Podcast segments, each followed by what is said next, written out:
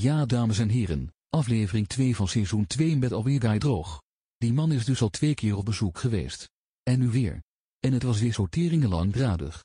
Maar misschien wel de moeite waard. En precies op het moment suprem stopte de opnameapparatuur. Dus dat is jammer. Toch veel plezier met luisteren. Koop mijn boek Autonomie op autonomieboek.nl. Groetjes. Hoezo heb je eigenlijk zo weinig geslapen? Omdat ik zo'n onregelmatig levenspatroon heb. Soms slaap ik om uh, 12 uur, dan om 4 uur. Dan sta ik om 8 uur op, dan om 12 uur. Maar wat heb je gisteren gedaan? Ja, gisteren heb ik eigenlijk niks gedaan, maar omdat ik dacht van ja, vandaag moet ik vroeg uit bed. Uh, dacht ik ja, ik moet ook uh, redelijk vroeg naar bed. Maar ja, de avond daarvoor ging ik volgens mij om drie uur slapen. En alle avonden daarvoor ook. Dus dan, lag je, lag je de hele tijd in bed te denken, nu heb ik nog zes uur. ja, precies. nu nog vijf. Oh my god. En ik probeer altijd letterlijk echt geforceerd tegenovergestelde te doen. En dat ik denk, ah joh, heerlijk man, nog zeven uur, weet je, is gewoon prima. Ah joh, top, nog zes en half is gewoon lekker, is gewoon goed. Want ik lig gewoon, weet je, ik ben ontspannen. Is ook, dit is ook bijkomen. Fuck remslaap. ik denk het ook altijd, ja, maar ik lig toch in mijn bed. Dat is, ja. Wel, dat is wel rusten in principe. Ja, maar op een gegeven moment lig je zo lang, lig je dat zo lang te doen, dat je denkt, nee, nu ben ik gewoon echt fucked. Ja, adviseer jij je klanten dat niet? Wat? Dat, om lang te slapen. Ja. Maar, maar ik adviseer mijn klant ook om naar de sportschool te gaan. ja, oké. Ja, oké. We zijn trouwens al begonnen. Nou, ja, top. Hmm. Geen aftellen, geen uh, nee, die, die, intro uh, die uh, ga ik zo opnemen, maar de mensen die er luisteren hebben hem al gehoord. Dus een, wow, dit is een soort inception. maar goed, we praten dus over intermittent fasting. Ja, daar gaan we nu gelijk mee beginnen, toch? Ja, ja, ja. Dat was het topic van, de, van het jaar. We hebben dus geen lijstje gemaakt. Jij ook niet? Nee, nee, nee. Maar uh, ik heb wel wat dingen tegen je gezegd. Want ik zit opeens in allemaal van die Telegram groepjes. Over crypto en over ding, dingen maken en mindfulness en weet ik veel wat. Ik dacht dat jij op Telegram kwam alleen maar voor crypto. Maar schijnbaar hebben dus ook andere groepen op Telegram. Ja, je hebt vet veel groepen, man. En, uh, en een van die groepen heet Mindful Makers. Dat zijn makers, mensen die, uh, weet ik veel, software ontwikkelen of op andere, op andere manieren shit maken. Ik maak boekjes, dus ik zit er ook in en dan lullen we een beetje over uh, ja, meditatie vooral. En een beetje over reizen. En, en dingen maken. En dingen maken. En iedereen, nou niet iedereen, heel veel mensen die daarin zitten, die, hebben, die zijn opeens intermittent fasting aan het doen. En ja, het is super goed voor vetverlies en uh, mental clarity. En uh, gewoon echt allemaal beginners die. die komen dan. Ja, ik zit te denken om intermittent fasting te combineren met keto. Ja. En dan, maar de, het punt is dat ik dan, ja, ik zit dan ook zo te zuchten in zo'n groepje. als ik dat aan het lezen ben. Want ze weten niet dat jij jammer de boer bent natuurlijk. Wat zeg je? Ze weten niet dat jij jammer de boer bent. Nee. Voetblogger. Nee. en dan gaan ze allemaal elkaar, elkaar allemaal tips geven. Maar ja ik, ja, ik heb er niet zo heel veel verstand van. Behalve dat, ja, ik, volgens mij moeten beginners dat vooral niet doen. maar uh, jij wel. Dus ja, jij mag even vertellen wat, uh, wat er mis is met intermittent fasting. Nou, er is niet per se iets mis mee, maar weet je wat gewoon zo bizar is? Het maakt echt niet uit waar je je informatie over allerlei verschillende onderwerpen vandaan haalt, welke documentaires je kijkt, welke uh, hot person je op dat moment volgt op Instagram. Iedereen moet iets zeggen over voeding en training. Echt iedereen, iedereen. Gary Vaynerchuk doet het ook af en toe. Kevin Hart is er nu af en toe mee begonnen. The Rock, uh, hoe heet die gast? Tony Robbins. Oh, iedereen moet voedings- en trainingsadvies geven. Het is echt te bizar voor. Ik snap het natuurlijk wel, want ze hebben natuurlijk allemaal over uh, jezelf beter maken, jezelf ontwikkelen. Natuurlijk, daar hoort voeding en training wel, bij, uh, als je daarvoor zou kiezen.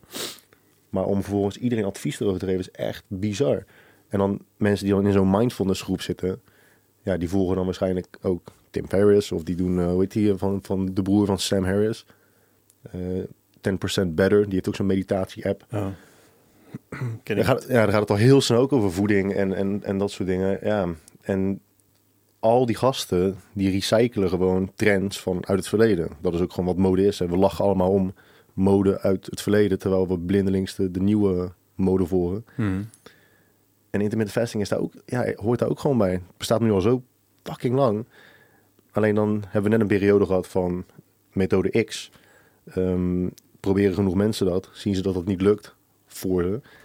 En dan vervolgens denk je, nou, toch maar iets anders proberen. En dan krijg je weer een hele vlaag mensen die intermittent fasting gaan doen. En dan wordt het weer een hype. En het is op zich prima. Alleen het is net als alle andere dingen geen, eh, geen wonderformule. Het is geen magisch, eh, geen magisch iets. Het is gewoon simpelweg Ja, minder tijd om te eten. Waar ik zo moe van word. En dan... eh, maar dat is misschien een beetje arrogant of zo. Maar ik weet niet. Dat, dat als je er dan... Als je dan zegt van... Yo, ehm, als je wil afslanken... Dan het boeit niet wanneer je eten tot je neemt. Als je maar gewoon gemiddeld minder neemt... Dan is je verbruik klaar. En dan... Als ik dat een beetje op een boze manier doe... Dat mensen dan vinden dat ik normaal in discussie moet gaan met, met van die IF-aanhangers. Ja, weet je, wat je zegt klopt ook, tuurlijk. Het is in feite gewoon, ja, je moet gewoon minder in mel stoppen. Alleen eh, dat is voor eh, veel te veel mensen nog veel te moeilijk. Dus ik snap dat ze constant op zoek zijn naar een strategie die, die voor hen werkt. Ja, maar met IF, eh, Guy, heb je dus ook veel meer mental clarity. Wat, het ook mag Nou, weet, je, wat, weet je wat ik dus wel interessant vind? Daar zit ik laatst ook eh, over na te denken. Daar wil ik nog een video over maken. Over hoe mindfulness wel kan helpen met, eh, met afslanken.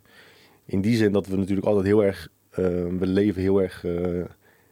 eh, hoe noem je dat? Reactief. Dus op een gegeven moment dat, dat je, je voelt dat je jeuk hebt, dan krap je gelijk. Hè? Mhm. Ehm, als je pijn hebt, is het eerste wat je zegt, auw. Of, of, maar ook met honger. Op een gegeven moment dat je, je hebt trek. Het eerste wat je doet, voordat je überhaupt nadenkt over het feit dat je honger hebt, is al iets in je mel schuiven. Mhm. Ehm, en die gasten die dus allemaal bezig zijn met IF, als je dus minder lang de tijd hebt om te eten, zou je kunnen stellen in theorie dat je ook langer de tijd hebt om honger te ervaren. En ik denk dat heel veel mensen onderschatten hoe belangrijk het is om honger te leren ervaren en gewoon te accepteren in je leven. Mhm. Ik heb ook heel veel klanten die eh, ondernemers zijn. En dan leg ik ze uit van ja, bekijk het eens vanuit het ondernemersperspectief. Dus hè, met ondernemen accepteer je ook allerlei vormen van lijden in je leven. Ehm, en met afvallen willen ze dat niet. Gewoon, ja, zodra je een seconde trek hebt, ja, ik, shit, ik moet eten, want ik heb zoveel trek. Leer dat gewoon een keertje accepteren. Mhm. En als je dus tegen jezelf zegt, nou, ik mag, ik mag acht uur per dag eten en de overige 16 uur niet. Dat is best lang zonder eten. Eh, dus ook best lang dat jij gewoon echt moet leren om honger te accepteren voor wat het is. En Ja, in, dat, in dat opzicht is het, kan het best nog wel waardevol zijn. Dus dan is het echt...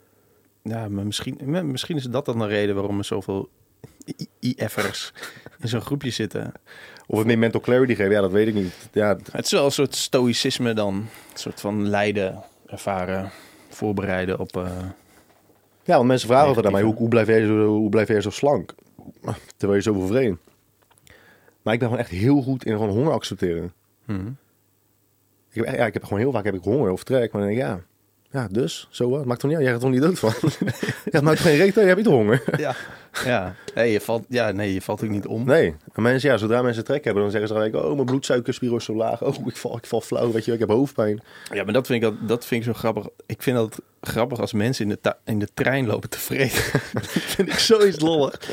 Het komt natuurlijk ook omdat stations gewoon winkelcentra zijn. Maar wa- waarom zou je in je commute, zeg maar, gaan vreten? Toevallig hadden we laatst eh, bij Perfect Performance, dan hebben we altijd een tweede soort korte pauze en dan geven we appels aan iedereen. En als mensen appels eten, word ik echt heel erg boos. Hoezo? Wat ik zo irritant maar kijk, als iemand gewoon oké is, dan denk ik, ja, je, je kan gewoon die appel opvreten, weet je. Maar ik vind, als ze het dan helemaal opeten, heel die appel opeten, dus inclusief klokhuis en ook dat, dat tuutje eraan. denk ik, ja, waar- waarom doe je dat? Maar in de trein, iemand die in de trein een appel eet, die tegenover je gaat zitten, weet je wel. En die een soort van half oogcontact met je hebt. En dan die tanden, ook dan als ze extra grote tanden hebben, weet je. En een, een tand in die, die appel zetten. En dan hoor je dat gekraak en dat sap. En altijd, dan, dan, dat, dat sap gaat altijd langs de appel. Dan moeten ze dat altijd afzuigen. En dan vaak terwijl ze je aankijken in de trein, denk ik, ja, je kan toch echt godverdomme een half uur even geen appel eten. Oké, maar heb je dat met meer dingen? Dat je gewoon niet tegen geluiden kan? Ja, dat heeft zo'n naam. Misofonie. Ja, ik kan echt, ik kan iemand echt in- intens haten. Maar ook met, met eh, als mensen verkouden zijn of eh, snurken in een vliegtuig of zo, zoiets. Dat, ja, soort, dat soort geluiden. Ja, maar niet, niet per se snurken, maar als iemand zeg maar, met zijn mond half open ligt, dan dat je zo'n halve snurk hebt, weet je? Ja, wacht. Ja, precies. Ja. Ik vind sowieso, eigenlijk, eigenlijk zou het verboden moeten zijn om in een vliegtuig te slapen. Want echt, hebben we dus dat je naar het toilet gaat en dat je dan, ja, sowieso, je vliegt 400 keer per jaar, maar dat je naar het toilet gaat, dat je dan terug naar je stoel loopt en dat gewoon 90% van de mensen met hun mond open ligt. en dat je echt denkt, godverdomme, wat, wat zijn we toch een lelijk soort met z'n allen bij elkaar. Eh, nee, dat heb ik niet. Maar Oh. ik heb wel eens dat ik denk van ja, het is Maar wel echt, echt droevig hier. Ja, Eh, eh, eh, wat vroeg je nou? Of ik het ook met andere geluiden ja. Ehm, ja, er zijn een paar dingen. Dus als mensen appel eten, maar gewoon, ja, sommige mensen eten gewoon heel vervelend een appel. Ehm, of mensen die popcorn of chips eten. Kijk, als je popcorn eet of chips eet, dan moet je het eerst in je mond doen, dan je mond dicht doen en dan beginnen met kauwen. Mhm. Maar heel veel mensen, zeker mensen die naar de bioscoop gaan, die doen dus chips of popcorn in de mond. En die kauwen al nog voordat alles in hun mond zit, weet je. Dus dan heb je elke keer dat... En dan het doorkauwen. Nou, als jij in een film zit, hè, die 2,5 uur duurt... en iemand heeft een XL popcornbak en dat moet je 2,5 uur aanhoren... Oh, dat is wel echt eh, vervelend voor je, man. Ik heb ook echt een heel zwaar leven. Maar ik kan, er- ik kan er niks aan doen. Het is niet dat ik denk van, hoe durf je? Maar het, Nee, gewoon, ja, het werkt gewoon op je zin. Ja, ik heb dat dus met eh, in een vliegtuig als ik iemand eh, drie rijen achter me en twee eh, stoelen opzij hoor snurken. Dan denk ik van ja, Jelme, je kunt ook niet opletten, maar ik hoor het hele tijd. Ja, En dan denk ik, Jelme, je bent echt een idioot dat je hier zo druk om maakt. En laat ze iemand tegen mij, ja, je kunt dat gewoon negeren. Ja, maar Dat, dat kan dus niet. Dat kan echt gewoon niet. Nee. Bijvoorbeeld eh, eh, Kiba, weet je wel, mijn hond. Heb je Ja. misschien ooit een keer van gehoord. ja. Die eh, heeft heel erg hooikoorts. Dus toen hij heel jong was, toen begon hij met kauwen aan zijn poten. Maar dan heb ik het niet over gewoon lichtjes bijten. Maar dan vreet hij echt gewoon door zijn Oh poten. ja, ik ben een keer bij jou geweest toen je dat Ja. deed. Ja. En dat is best een vervelend geluid. Dus, maar voordat ik wist dat hij hooikoorts had, hebben we echt anderhalf, twee jaar van alles nog wat geprobeerd om dat dus weg te krijgen, zijn jeuk. En dat lukte nooit. Dus elke nacht was hij dus door zijn poot heen aan het vreten. En dan kun je zeggen, ja, breng hem dan naar boven in een andere kamer. Maar als je dat dus doet, dan, ja, hij vrat gewoon letterlijk zijn poot open. Gewoon een open wond. Waarom doet hij dat dan? Ja, door de jeuk. Oh ja, Dus, daar dan ja. krijg je jeuk. Ja, dus ze blijven dan doorbijten. En dan gaat het natuurlijk irriteren. Dan wordt het nog erger, de jeuk. En... Dus ik heb hem dus anderhalf à twee jaar lang met jeuk in mijn kamer gehad. Ehm, terwijl hij dus elke nacht in zijn poten zat te vreten. Dus ik heb toen echt gewoon... Dus ja, gewoon al die tijd nauwelijks geslapen. Het was echt op het punt dat ik buiten liep. En dat mensen, vreemde mensen naar me toe kwamen. En dat ze dan zeiden, gaat het dan met je? Zo fucked up zag ik eruit. Wow.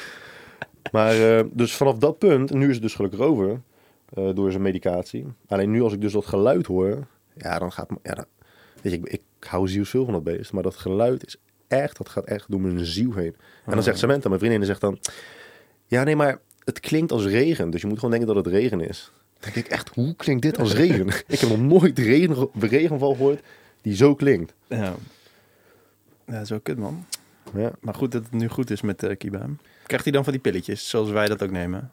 eh, ja maar wel echt wel eh, heftige medicatie. Met van die, hoe heet die, shit die er ook altijd in zit, waar je zo moe van wordt. Prednison, Oh, zit dat erin? weet ik, nee, zit er niet. Nee, hoe heet dat nou? Ehm, Slaapmiddel. mensen, mensen die nu aan het luisteren zijn, die schreeuwen het echt. Mogol! Nee, ik weet het echt niet, man. Dat shit waar je me. Ja, maar het, nee, het is geen, het is geen eh, anti-hooikoortsmiddel. Het is een- Antihistamine. Is dat het? Nee. Nee, Ja, dat en- is toch gewoon als je allergisch bent voor iets, als je een allergische reactie krijgt, dan wekt dat histamine op, toch? En antihistamine remt dan. Ja. Ja. Maar dat is... Oh, ik Ook waar je moe van wordt. Ja. Ja, misschien word je er wel moe van. Maar ehm, dat slikt hij dus niet. Hij krijgt gewoon medicatie tegen jeuk. Oh. Dus hij heeft nog steeds, hij heeft nog steeds hooikoorts. Ja, nog steeds hooikoorts. Ik ook, man. Fucked up. Ik ben tot nu toe echt alleen maar aan het klagen, hè, over geluid, over hooikoorts. Is er ook iets waar je heel erg blij mee bent? Tuurlijk. Het leven is één, grote, één groot feest. Ik was een boek aan het lezen over de dood Ja, van Sene- Seneca. Seneca is mooi, hè? oude, eh, vrolijke stoïcijnse baas. en, eh, en toen ging ik... Ja, ik denk er wel veel vaker over na. Vroeger was ik de hele tijd bang voor de dood. Ben jij toch ook? Ja, je hebt het is- ooit een keer gezegd ja, in het is podcast. Periodiek is dat. Ja, ik heb ook een artikeltje erover geschreven. Ja. Volgens mij zei dat bij Peter, Peter Joosten. Ja, want volgens mij, reageer, volgens mij vroeg hij dat op basis van mijn artikel uit eh, 2009. Ah. Oké, maar... ehm, Maar wat heeft Ja. Seneca jou geleerd over de dood? Ehm, wat heeft hij mij geleerd? Dat het. eh, dat, ja, dat als je dood wil, gewoon moet doen. Dat is een beetje de droevige conclusie. Ik vind het wel lastig altijd om... Zo'n eh, ultieme autonomie. ja. heel veel mensen die eh, over de doodschrijvers, uh, tenminste eh, filosofen, et cetera, over, van vroeger, uit die tijd. Ja, laten we wel eerlijk zijn. Je had in principe ook veel minder externe dingen waar je van kon genieten vergeleken met nu. ja, het was wel... Het was, wel, is wel iets anders. het was ook zo dat als er bijvoorbeeld een andere Romeinse keizer aan de macht kwam... Ja, net zoals... Was het nou Seneca of die andere dude? Dat keizer Nero zei... eh, ja, jij, eh, jij ehm, bent een aanslag op mij aan het beramen, man. Eh, nee. Jawel, ik ga jou doodmaken of je mag zelfmoord plegen. Nou oké, dan pleeg ik wel zelfmoord. Dat, dat is een beetje Oh, hoe je ja? aan je eind kon komen. Ja, dat is wel, dat is wel kut. Ja, en Maar het gaat ook altijd over slaven en zo, die dan ja, wel of niet eh, slaaf willen zijn. En als ze dat niet willen, dat ze dan ook zelfmoord plegen. Of mensen die in het, weet ik veel, die gevangen worden no- genomen als krijgsgevangenen. Dus ja, inderdaad, het is wel een andere, Ja, andere maar kijk, wereld. weet je, als je, als je destijds, eh, als je kies uitviel, één keer in ontsteking, ja, dan kon je je familiegedag zeggen, want dan ging waarschijnlijk dood. Ja, Wij kunnen ons leven zo verschrikkelijk lang rekken. We hebben zoveel afleiding van allerlei verschillende dingen. Ook leuke vormen van afleiding. Ja. Zouden dat niet, man? Ja, ze hadden gewoon onderling communicatie met elkaar, onderlinge eh, relaties. Ja, en dan ging af en toe naar het strand. maar heel wat je niet te doen. nee. Heb je dat boek, je hebt Sapiens toch ook gelezen van dinges? Van eh ja, Jura, nou, val. Ja, ik ben op, eh, op eh, 60% of zo. Want ik was hem kwijtgeraakt in het... Ik was hem vergeten in het vliegtuig. Oh, classic. Ja. Ik ben, ook wel eens- ik ben een keer het boek van Sarai kwijtgeraakt. Van Marcus Aurelius. Met haar, al haar notities erin. Oh, echt? Ja. Heb je wel dingen gelezen? Letters from a Stoic van Seneca. Eh, nee, maar dat is dus een van die dingen die in mijn winkel... Brieven van een Stoïcijn. Ja. Maar eh, in dat boek dus, in Sapiens stond... Mensen, het maakt dus eigenlijk niet zo heel veel uit hoeveel je hebt of, of wat je aan het doen bent. Je hebt gewoon een beetje een soort van standaard hoeveelheid van geluk wat je een beetje over de wereld verdeelt. Dat vond Ja. volgens mij Frank, Frankel, volgens mij was dat een filosoof. Ik weet niet of hij of, of mensen die hij kende of onderzocht in ehm concentratiekampen hadden gezeten. Ja, Man's Search for Meaning. Ja, volgens mij wel, ja. Die zei van... eh, ehm, ja, als je daar al een soort van zin van het leven kunt vinden... dan, ja, dan Ja, heeft ja, iedereen het onder elke omstandigheden. Het is best een interessant boek inderdaad. Toevallig had ik het er vanochtend nog met iemand over. Dus toevallig dat je het zegt. Het is gewoon, eh, wat hij inderdaad zegt, is dat wij hebben heel, als wij in een slechte situatie terechtkomen, of slechter dan het nu, eh, hebben we heel snel de neiging om te vergelijken met hoe het toen was. Mhm. Dus stel je voor, ik eh blesseer mijn enkel en ik kan daardoor voor de rest van mijn leven slechter lopen. Bijna iedereen heeft dan continu de neiging om te denken, ja shit, ik wil weer dat het was zoals het vroeger was. Ja, Ehm, ik heb dat nu ook. Last van mijn staartbotje, man. Al Ja, is nog steeds gebroken, Anderhalve maand. God. Dus ik zit ook... Mensen kunnen het niet zien, maar ik zit... alsof, je moet, eh, alsof je op een buttplug zit. Nee, ik, ik span mijn bilspieren dus aan, zodat ik niet op dat staartbotje leun. Ik heb ook, eh, toen ik vroeger een keer ging snowboarden, ben ik echt honderdduizend keer gevallen. Heb ik drie jaar lang ongeveer last gehad van mijn eh stuitje. Elke keer als ik opstond, dacht ik, gevoelen. Dat ga je ook hebben. Ah, thanks, man. Dus om inderdaad terug te komen op het punt. je hebt dan de neiging om continu te vergelijken. Ja, ik wil dat het was zoals het toen was. En daar word je dus gewoon ontzettend ongelukkig van. Ja. En wat eh, hij stelt, en dat zag, zegt, zag hij dus ook in concentratiekampen. Mensen die dat deden, mensen die continu keken naar hoe slecht ze het nu hadden vergeleken met vijf, tien jaar Ja, geleden. dat was het verschil, ja. dat zij als eerste doodgingen. En mensen die altijd eh, zingeving vonden in het leven, dat hoe, hoe klein en fragiel ze ook waren, dat zij uiteindelijk overleefden. Ja. Dat, dat mannetjes van 60, 70 kilo ehm, veel langer overleefden dan grote, gespierde gasten. Waarvan je zou denken dat ze het langer overleven. Maar die eh, stierven gewoon als eerst. Omdat degenen die mentaal sterk zijn, die altijd kijken naar van... Oké, maar waarom zou ik nu nog wel blijven leven? ja. Dat zij uiteindelijk eh, Maar overleven. eh, dat boek heb jij gelezen? Ja. Maar dus... Heb ik gehad van Thomas, van dit keer wel. Ah, Heeft hij opgestuurd. wat een baas. Ja, is een Hij toffe heeft mij, kerel. hij heeft mij eh, Flow gegeven, waar ik ook echt honderdduizend notities in heb gemaakt. Hij stuurt gewoon iedereen boekjes op. Echt een Ja. oude pimp. Ja, zo goed toch? Ja. Mm. maar eh, ik eh, las alleen een verwijzing daarna. En eh, ik heb het wel genoteerd van, oh, eventjes... Als ik het wist, had ik nog voor je meegenomen. Maar wat, weet jij nog wat voor soort dingen mensen dan als... waar ze een zingeving vandaan haalden? Ja, was dat dan religie of juist niet? Of Nee, was het... vooral familie. Dus continu echt... Het ging zo ver dat het... eh, eh, het nadenken over thuis ging zo ver, was zo intens, dat het gewoon op een gegeven moment gewoon hallucinaties waren, weet je. Mhm. Dus dat als ze hun ogen dicht deden in de realiteit waar ze in leefden, dat ze dan hun ogen openen in een hele andere realiteit eh, die ze in hun hoofd hadden ontwikkeld. Weet je, ze hadden gewoon een hele, hele, heel beeld van thuis hadden ze in hun hoofd ontwikkeld, om daar vervolgens gewoon door te kunnen leven in hun hoofd. Ja. Het verlangen daarna was gewoon zo sterk. Dus het was altijd van ja, ik moet, ik moet overleven, want ik moet mijn vrouw terugzien, ik moet mijn kinderen terugzien. Ja, oké. Maar kun je, dat, kun je dat trainen? Dat is een soort grens aan wilskracht, toch? Dat is een beetje lastig. Ja, eh, het is, het is wel echt bizar. Want nu je het zo hoort, denken we van ja, weet je, dat kunnen we allemaal toch wel. Maar hij beschrijft dus gewoon echt ehm, dat ze dagen hadden, vooral in de winter. Ze kregen geen schoenen, hè, dus je kreeg gewoon een lapje katoen die om je voeten heen binden. ehm, om vervolgens vast te maken met ijzerdraad. Mhm. Maar ja, als jij jarenlang in dat concentratiekamp zit, dan is de kans heel groot dat je op een gegeven moment die lappen stof gewoon kwijtraakt. En dan kreeg je ook vaak gewoon geen nieuwe. Mhm. En dan was het winter en dan was het gewoon min 20. En dan begonnen ze om vier of vijf uur 's ochtends, moesten ze kilometers lopen om ergens aan een spoor te werken. Mhm. En dan liep je dus in een dun lapje stof om je huid, eh, of om je, om je lijf. En dunne lapjes eh, stof, als je het nog had, om je schoenen, om je voeten. Liep je dus kilometers. En ja, je was gewoon, je bevroor letterlijk. Dus hij zei ook dat er gewoon gasten waren waarvan je gewoon, hun tenen, die vielen er gewoon af terwijl ze aan het lopen waren. Ja. En nog steeds alleen maar, dus terwijl ze aan het lopen, alleen maar nadenken. Thuis, ik moet, ik moet overleven voor thuis, voor thuis, voor thuis, voor thuis. Ja, dat kun je niet voorstellen. Kijk, als je, als je, als je in het ziekenhuis ligt met een eh, acute blinde darmontsteking, Ja. dan kan ik me voorstellen dat je nog de wilskracht hebt om te zeggen van ja, ik moet, ik moet gewoon naar huis, ik mis thuis. Ja. Maar als jij jarenlang gewoon fysiek en mentaal wordt gemarteld en dan nog steeds de wilskracht kunt vinden om er doorheen te komen, ja, vind, ja, vind ik bizar. Je moet dat boek echt lezen. Het is heel interessant dat het in twee delen opspeelt. Als je het eerste deel leest, denk je, ja, het is weer zo'n sob story, weet je wel, weer iemand die Mhm. over concentratiekampen vertelt en zo. Ehm, dat hebben we allemaal een keertje gelezen. Al doet hij het wel interessant, omdat hij elke keer vanuit het psychologische perspectief... Maar hij zat, hij zat er dus zelf ook. Hij zat er wel in, ja. Ja. ja. En vervolgens doet hij deel 2. Dan bespreekt hij dus logotherapie. Dat heeft hij ontwikkeld. Logotherapie.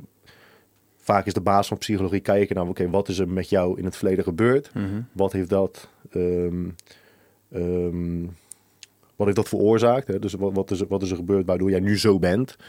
Eh, en hoe kunnen we dat gaan oplossen? En logotherapie is gewoon het verleden vergeten. En kijken naar wat er in de toekomst voor jou kan zijn om gelukkig van te worden. Waar je echt naartoe kunt gaan, naartoe kunt streven. Eh, dus inderdaad de zingeving creëren voor, eh, voor de toekomst. In plaats van kijken alleen maar van wat is er in het verleden gebeurd. En dat is dan deel 2 van het boek. Daar gaat hij dan, eh bijt hij dan over uit. Dat is wel echt, echt heel interessant. Ja. Het is ook lekker dun boekje, dus jij bent weer binnen 13 minuten klaar. ja. Komt hij weer op de grote stapel te liggen. Wat Michael Savino trouwens doet tussendoor, die luistert gewoon audioboeken. En dan doet hij de snelheid op anderhalf keer. Oh ja, dat doe ik ook wel eens. Dat is ook best wel interessant. Die audioboeken zijn alleen zo tering duur bij Audible. Dan kun je een abonnementje nemen wat er knettermoeilijk op te zeggen is. En dan... Heb je dat al dingen geprobeerd? Dat, eh hoe heet die app? Waar je echt altijd reclames van voorbij ziet komen. Blinkist? Ja, dat. Ja, ja, heb ik al geprobeerd. Is het dat? Ehm, je hebt dat je te veel mist, zeker. Ja, ja. En eh, het vervelende aan eh, luisterboeken, hoewel je ze wel stil kunt zetten, gaat het niet zo organisch zoals een normaal boek. Een normaal boek kun je lezen en op een gegeven moment heb je misschien door dat je een beetje het kwijtraakt. Of je ga je eens, ja, dan leg je het boek eventjes neer en dan ga je eens naar linksboven kijken om na, om na te denken wat er nou precies stond. Of wat het voor jou eh, betekent, of voor je projecten waar je mee bezig bent, of zoiets. En dat kan met audioboeken niet echt. Nee, dat, ja, dat zeg je inderdaad wel. Want ik, En ik heb laatst die van Elon Musk geluisterd. En eh, over best wel lange periode, dan zet ik hem soms aan. Dan denk ik, oh ja, ik heb ook nog de Audible-app. En dan zet ik hem even aan. Of dan ben ik aan het trainen en luister ik het. En je moet ook maar net een goede vertelstem hebben. ja. En deze gast, ja, dat was op zich wel oké. maar hij deed dan wel een stemmetje voor Elon Musk. Nee joh. ja, Oh, Elon Musk is Zuid-Afrikaan. Dus Ja. die praten weer net op een andere manier Engels. Ja, Dat is awkward, man. Ja, ja wel, een, wel, een, eh, wel een beetje. Dus, eh, maar ja, het is inderdaad wel chill dat je het kunt versnellen. Maar ik weet dus niet of...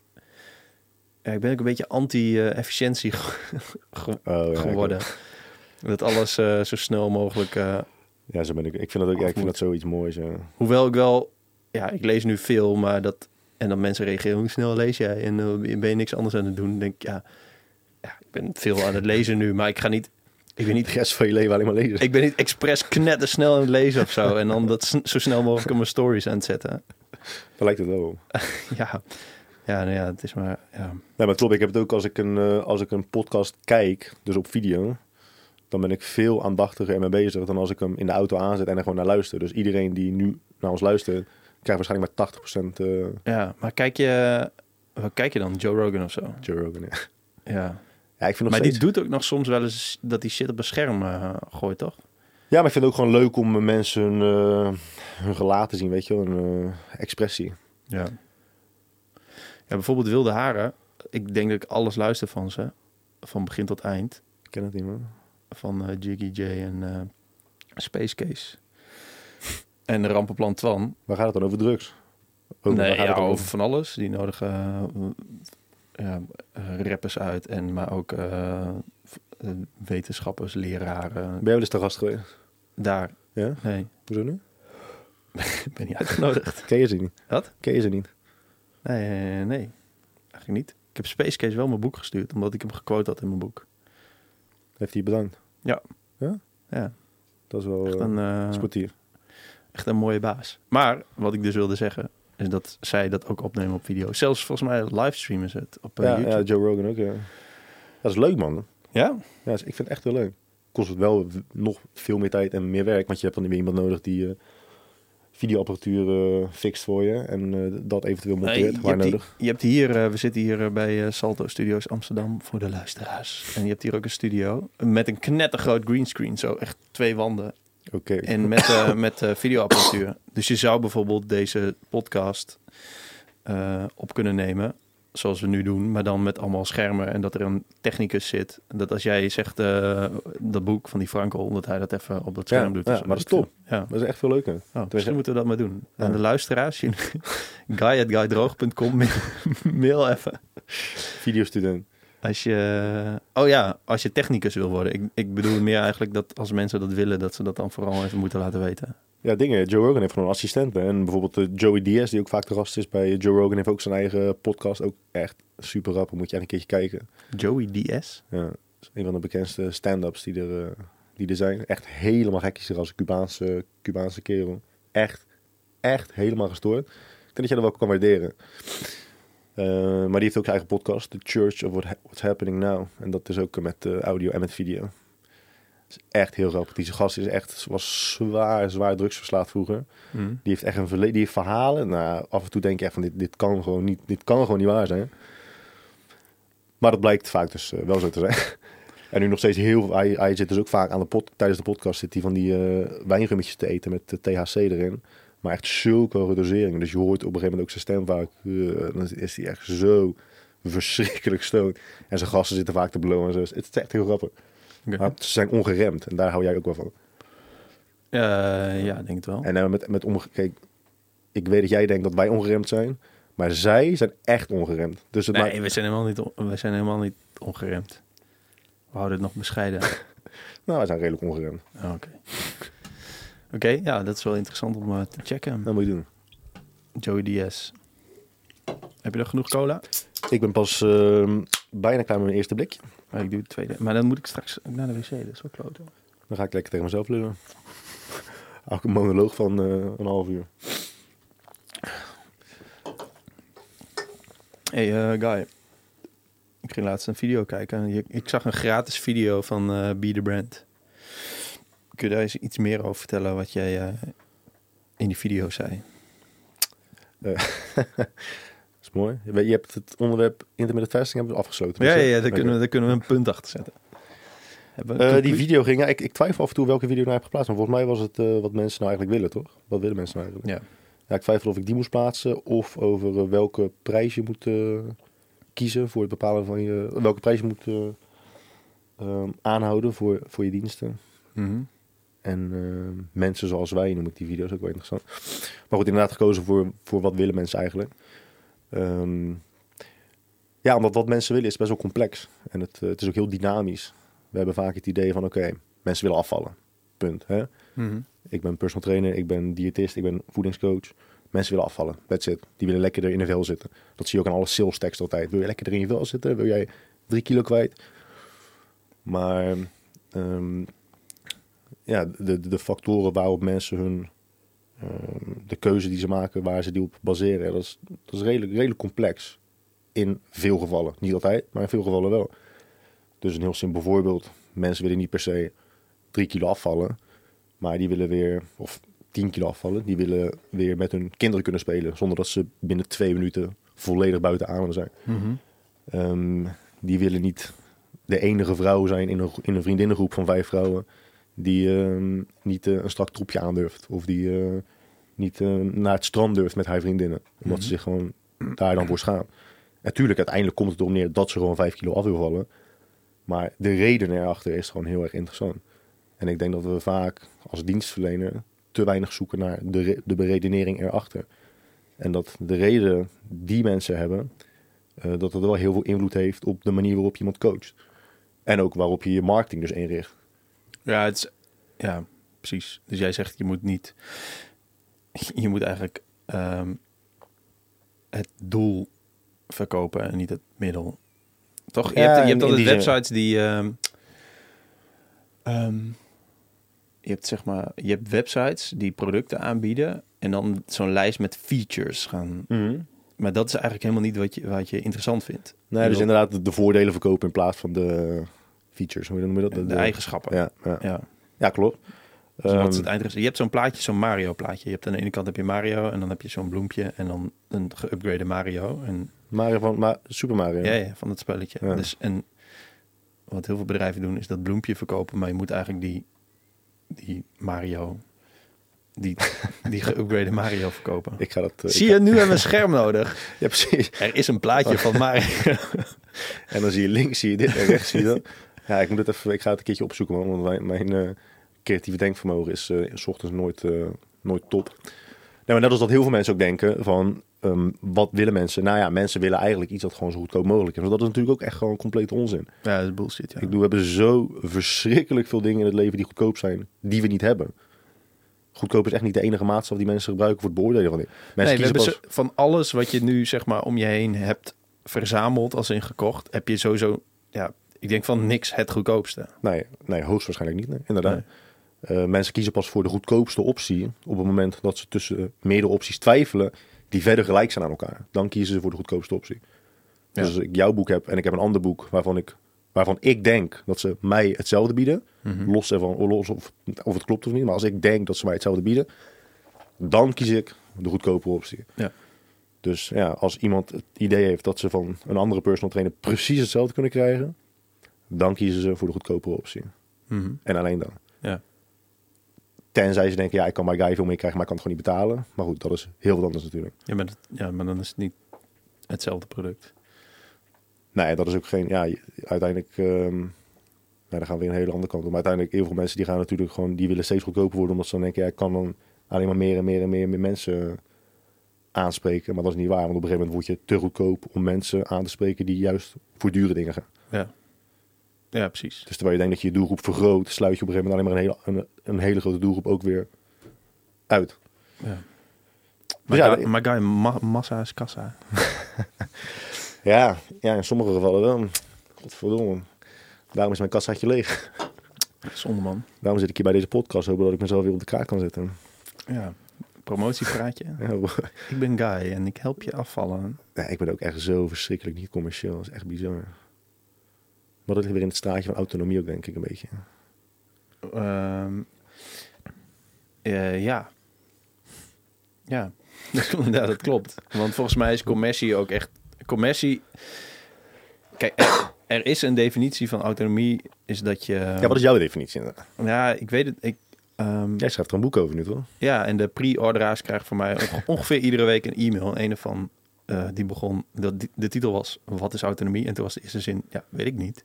En toen heb ik het een beetje, heb ik het een beetje eh, uitproberen te kristalliseren. Want het is best wel een oude term. Het ging vroeger over regio's en over plekken. Dus over collectieven. Maar en toen was er eh, volgens mij Immanuel Kant, een filosoof, die heeft het op het individu geprojecteerd. En eigenlijk een van de, een van de definities is, en niet, dat is niet, die is niet van Kant, is dat je je niet laat leiden door eh, praise, dus ehm, waardering of straffen van anderen. Mhm. Dus dat je, dat je via je gedachten en acties. Maar dat is fucking moeilijk natuurlijk, omdat je, je groeit op, je bent opgevoed door iemand, je, je zit in een omgeving, je gaat naar school van alles, dus je wordt altijd beïnvloed. Je, Ja. je bent als mens een product. Je, je kunt ook niet, als jij nu Pools wil praten, ga je niet opeens Pools praten, omdat je dat. Ja, Dat weet je, je hebt- niet. Je hebt dat niet geleerd. Zo autonoom ben je dan ook weer niet. Je op Pools school. Maar eh, Jij bent half post, toch? ja, ja, ja, klopt, ja. Ehm, maar eh, commercieel zijn is dus per definitie ehm, je product zo maken of eh, in de markt zetten dat een hele grote groep andere mensen dat waardeert. Ja. Dus dat is echt precies het tegenovergestelde van autonomie. Ja, dat is inderdaad wel interessant om het zo En te dat is bekijken. fucking. Het is echt wel kut om. Nou ja, kut. Moeilijk, omdat als je, als je zeg maar als persoon een merk wil worden. Hmm. Wat voor manier je bent een personal trainer, of misschien ben je wel, weet ik veel, een coach of een presentator of een zanger of zo. Dan moet je dus. Je wil graag je eigen. eh, jezelf zijn. Maar tegelijkertijd moet je ervoor zorgen dat je dat ook verkoopt. Dus daarom vind ik het, het zo raar altijd dat YouTubers bijvoorbeeld een excuses gaan aanbieden als ze een video niet uploaden. Oh ja, sorry, een video is wat later. Ja, donder lekker op. Ja, mee eens. Nou, dat is dus wel echt een. Nu sla je wel enigszins een spijker op zoek, want dat is ook wat wij echt met Be the Brand doen. Dus wat jij net zegt, ehm, je bent je eigen product, je bent zelf een product, dus dat moet je gaan verkopen. Maar ja, dan moeten mensen je maar wel leuk genoeg vinden.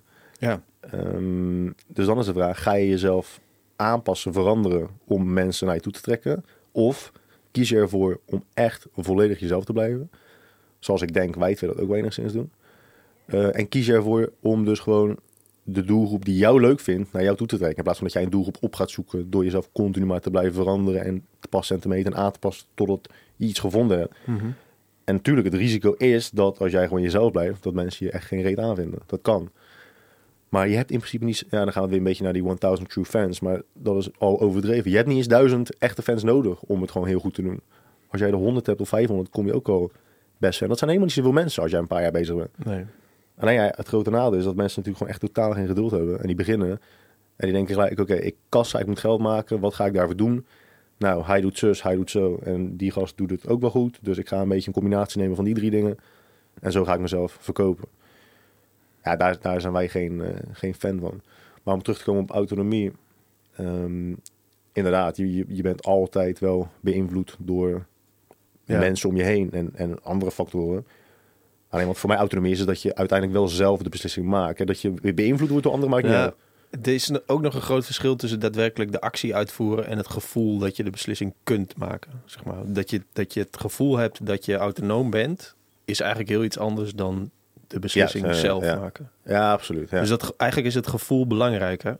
En dat wat eruit volgt, ja, dat is een logisch gevolg eigenlijk. Maar het, ik, ik schrijf het boek ook omdat ik, ik zeg niet van yo, iedereen moet autonoom zijn. Want je kunt ook niet 100% autonoom. Dat is Nee. onmogelijk, dat is een illusie. Maar ik vind het, eh, ik, het komt overal in terug. En eh, ook in relaties bijvoorbeeld. En ehm, ik vind het heel erg belangrijk dat mensen beter snappen ehm, wat, wat autonomie is en waarom het belangrijk is. En ik zeg niet, joh, je wordt super gelukkig hiervan. Nee, maar daarom wilde ik het ook graag hierover hebben. Want ik denk dat wij in dat opzicht eh, wel, wel hetzelfde zijn. Omdat ik net zei, ik ben niet commercieel. Jij bent dat ook niet echt. Jij, hebt ook wel heel, jij kan ook honderd dingen doen om meer boeken te verkopen, om meer luisteraars te krijgen, om meer Mhm. bloglezers te, te- bij elkaar te krijgen. Dat weet je ook. Ik heb dat ook. Echt ontzettend. Ik, ik doe er ook echt zo weinig aan. En dat doe ik niet omdat ik lui ben. En dat doe ik ook niet omdat ik rebels ben en zeg: nee, ik ben anti-commercie, ik wil geen geld verdienen. Maar het is puur en alleen omdat dat niet is wat ik wil doen. Ja. Daarom vond ik het ook heel interessant dat je, in je, dat je het in je boek hebt over dat lange termijn doelen onzin zijn, ambitie eh, overrated is en zo. Ik heb dat als iemand aan mij vraagt waar wil jij staan over vijf jaar of over drie jaar, denk ik echt gast, hou je mel. Ja. Alsof ik daarover nadenk. Mijn doel is echt niet aan het einde van het jaar meer omzet gedraaid hebben dan het jaar ervoor. Mijn doel is niet om over vijf jaar zoveel kinderen te hebben en zo'n auto te hebben en daar te wonen. Mijn doel is gewoon elke dag om wakker te worden en te denken, oké, vandaag ga ik gewoon doen wat ik wil doen. Ja. Ja. En daarom doe ik allemaal random shit. ja. Maar dat, daarom doe je dus ook de ene dag wat anders dan de andere dag. Ja. En dan, ja, en dan op een gegeven moment, soms dan heb je iets gevonden wat heel erg tof is. En dan ga je daar vol voor. Ja, en dan, weer, en dan stop je. Ja, Maar het echt, om, jij, jij zei het net ook al, maar om het nogmaals te benadrukken. Het is echt absoluut niet beter dan wat andere mensen doen. Sterker nog, zakelijk gezien is het 100% slechter. ja, ja sowieso. absoluut. Ja. Zakelijk kan ik, kunnen we er allebei gewoon veel meer uithalen uit wat we doen. Ehm, maar ja, ik wil het gewoon vaak niet. ja, maar ik, en zo ik, zat, simpel is het. ik zat gisteren het boek te lezen, Het Dertigers Dilemma van Nienke Wijnands. Was trouwens de tweede druk. Inmiddels zijn er echt al- ook al 30 drukken of zo. Kwam in 2008, dus het is best wel oud eigenlijk. Mhm. Dertigers Dilemma gaat over dat eh, tegenwoordig, dus in 2008, zijn dertigers hebben opeens allemaal een soort van levensbeslissingen. Ga ik een huis kopen? Ga ik eh, kinderen beginnen? Ga ik, eh, wat eh, doe ik met mijn relatie? Wil ik een relatie, of niet? Wil ik carrière maken? Wil ik eigen bedrijf? Wil ik vrijwilligerswerk gaan doen of zo? En dat is, zij is loopbaancoach. En eh, zij vraagt dus heel vaak aan mensen van... oké, wat zou je doen als je nu financieel onafhankelijk bent of zo? Hmm. En ik, en ik lag gisteren op mijn bankie lekker, lekker dat boek te lezen. En ik ging erover nadenken. Toen dacht ik, ja, ik zou dus echt precies hetzelfde. doen. Ik zou, als ik een paar miljoen op de bank heb... Ja, dan zou ik alsnog op zo'n bank op, op maandagmiddag een boek lezen. Ik zei echt toevallig, voor mij, het, het kan echt niet langer dan een week geleden zijn. Toen had ik natuurlijk weer met eh, mijn vriendin over crypto. En eh, ja, ik zit wel in crypto om gewoon echt een levensveranderende hoeveelheid geld te verdienen. Dus Ja. eh, toen zei ze, want ze weet ook dat ik gewoon constant streef naar het permanente lege, lege rat opvullen. je. gewoon constant zoeken naar wat je nou in, wil doen in het leven. Dus ze zeggen, oké, als je dan dat geld hebt, wat ga je dan doen? Ja, dan weet ik het nog steeds niet. Maar dan heb ik in ieder geval veel geld. Ja, Maar ja, ja, het, is, het is zo ontzettend complex, maar het is ook zo, zo simpel. ja. En dan denk- hoor je natuurlijk mensen nu denken van... ja, maar dat, dat kan omdat jullie eh, geld verdienen met de dingen die je doet. Ja, maar dat is ook pas sinds een paar jaar. Ik bedoel, de eerste zes jaar verdien ik ook echt gewoon geen ene reet. Maar ook op dat moment koos ik ervoor om het zo te blijven doen... in plaats van voor een baas te werken. Ja, en, maar ik heb dus...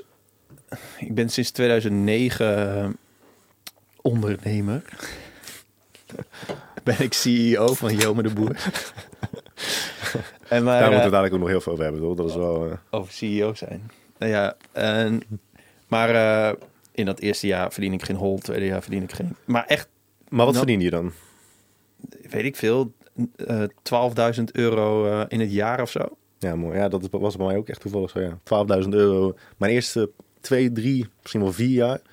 was gemiddeld eh 12.000 euro bruto, hè? Dus nog, Ja, daarna ja. nog belasting, Ja, nog belasting betalen, hè? ja. Ik heb een keer berekend dat ik echt het eerste paar jaar van mijn, eh, tussen aanhalingstekens, ondernemerschap, het gewoon met eh, 400, 500 euro per maand moest doen. ja. Dus dat, dat mensen denken, ja, maar jullie verdienen nu geld. Dat dat Terug, terugrekenen naar, naar uurloon en dan... eh, ja. Kan je beter gewoon eh, kleren maken in India. Ja, nou ja, bijvoorbeeld.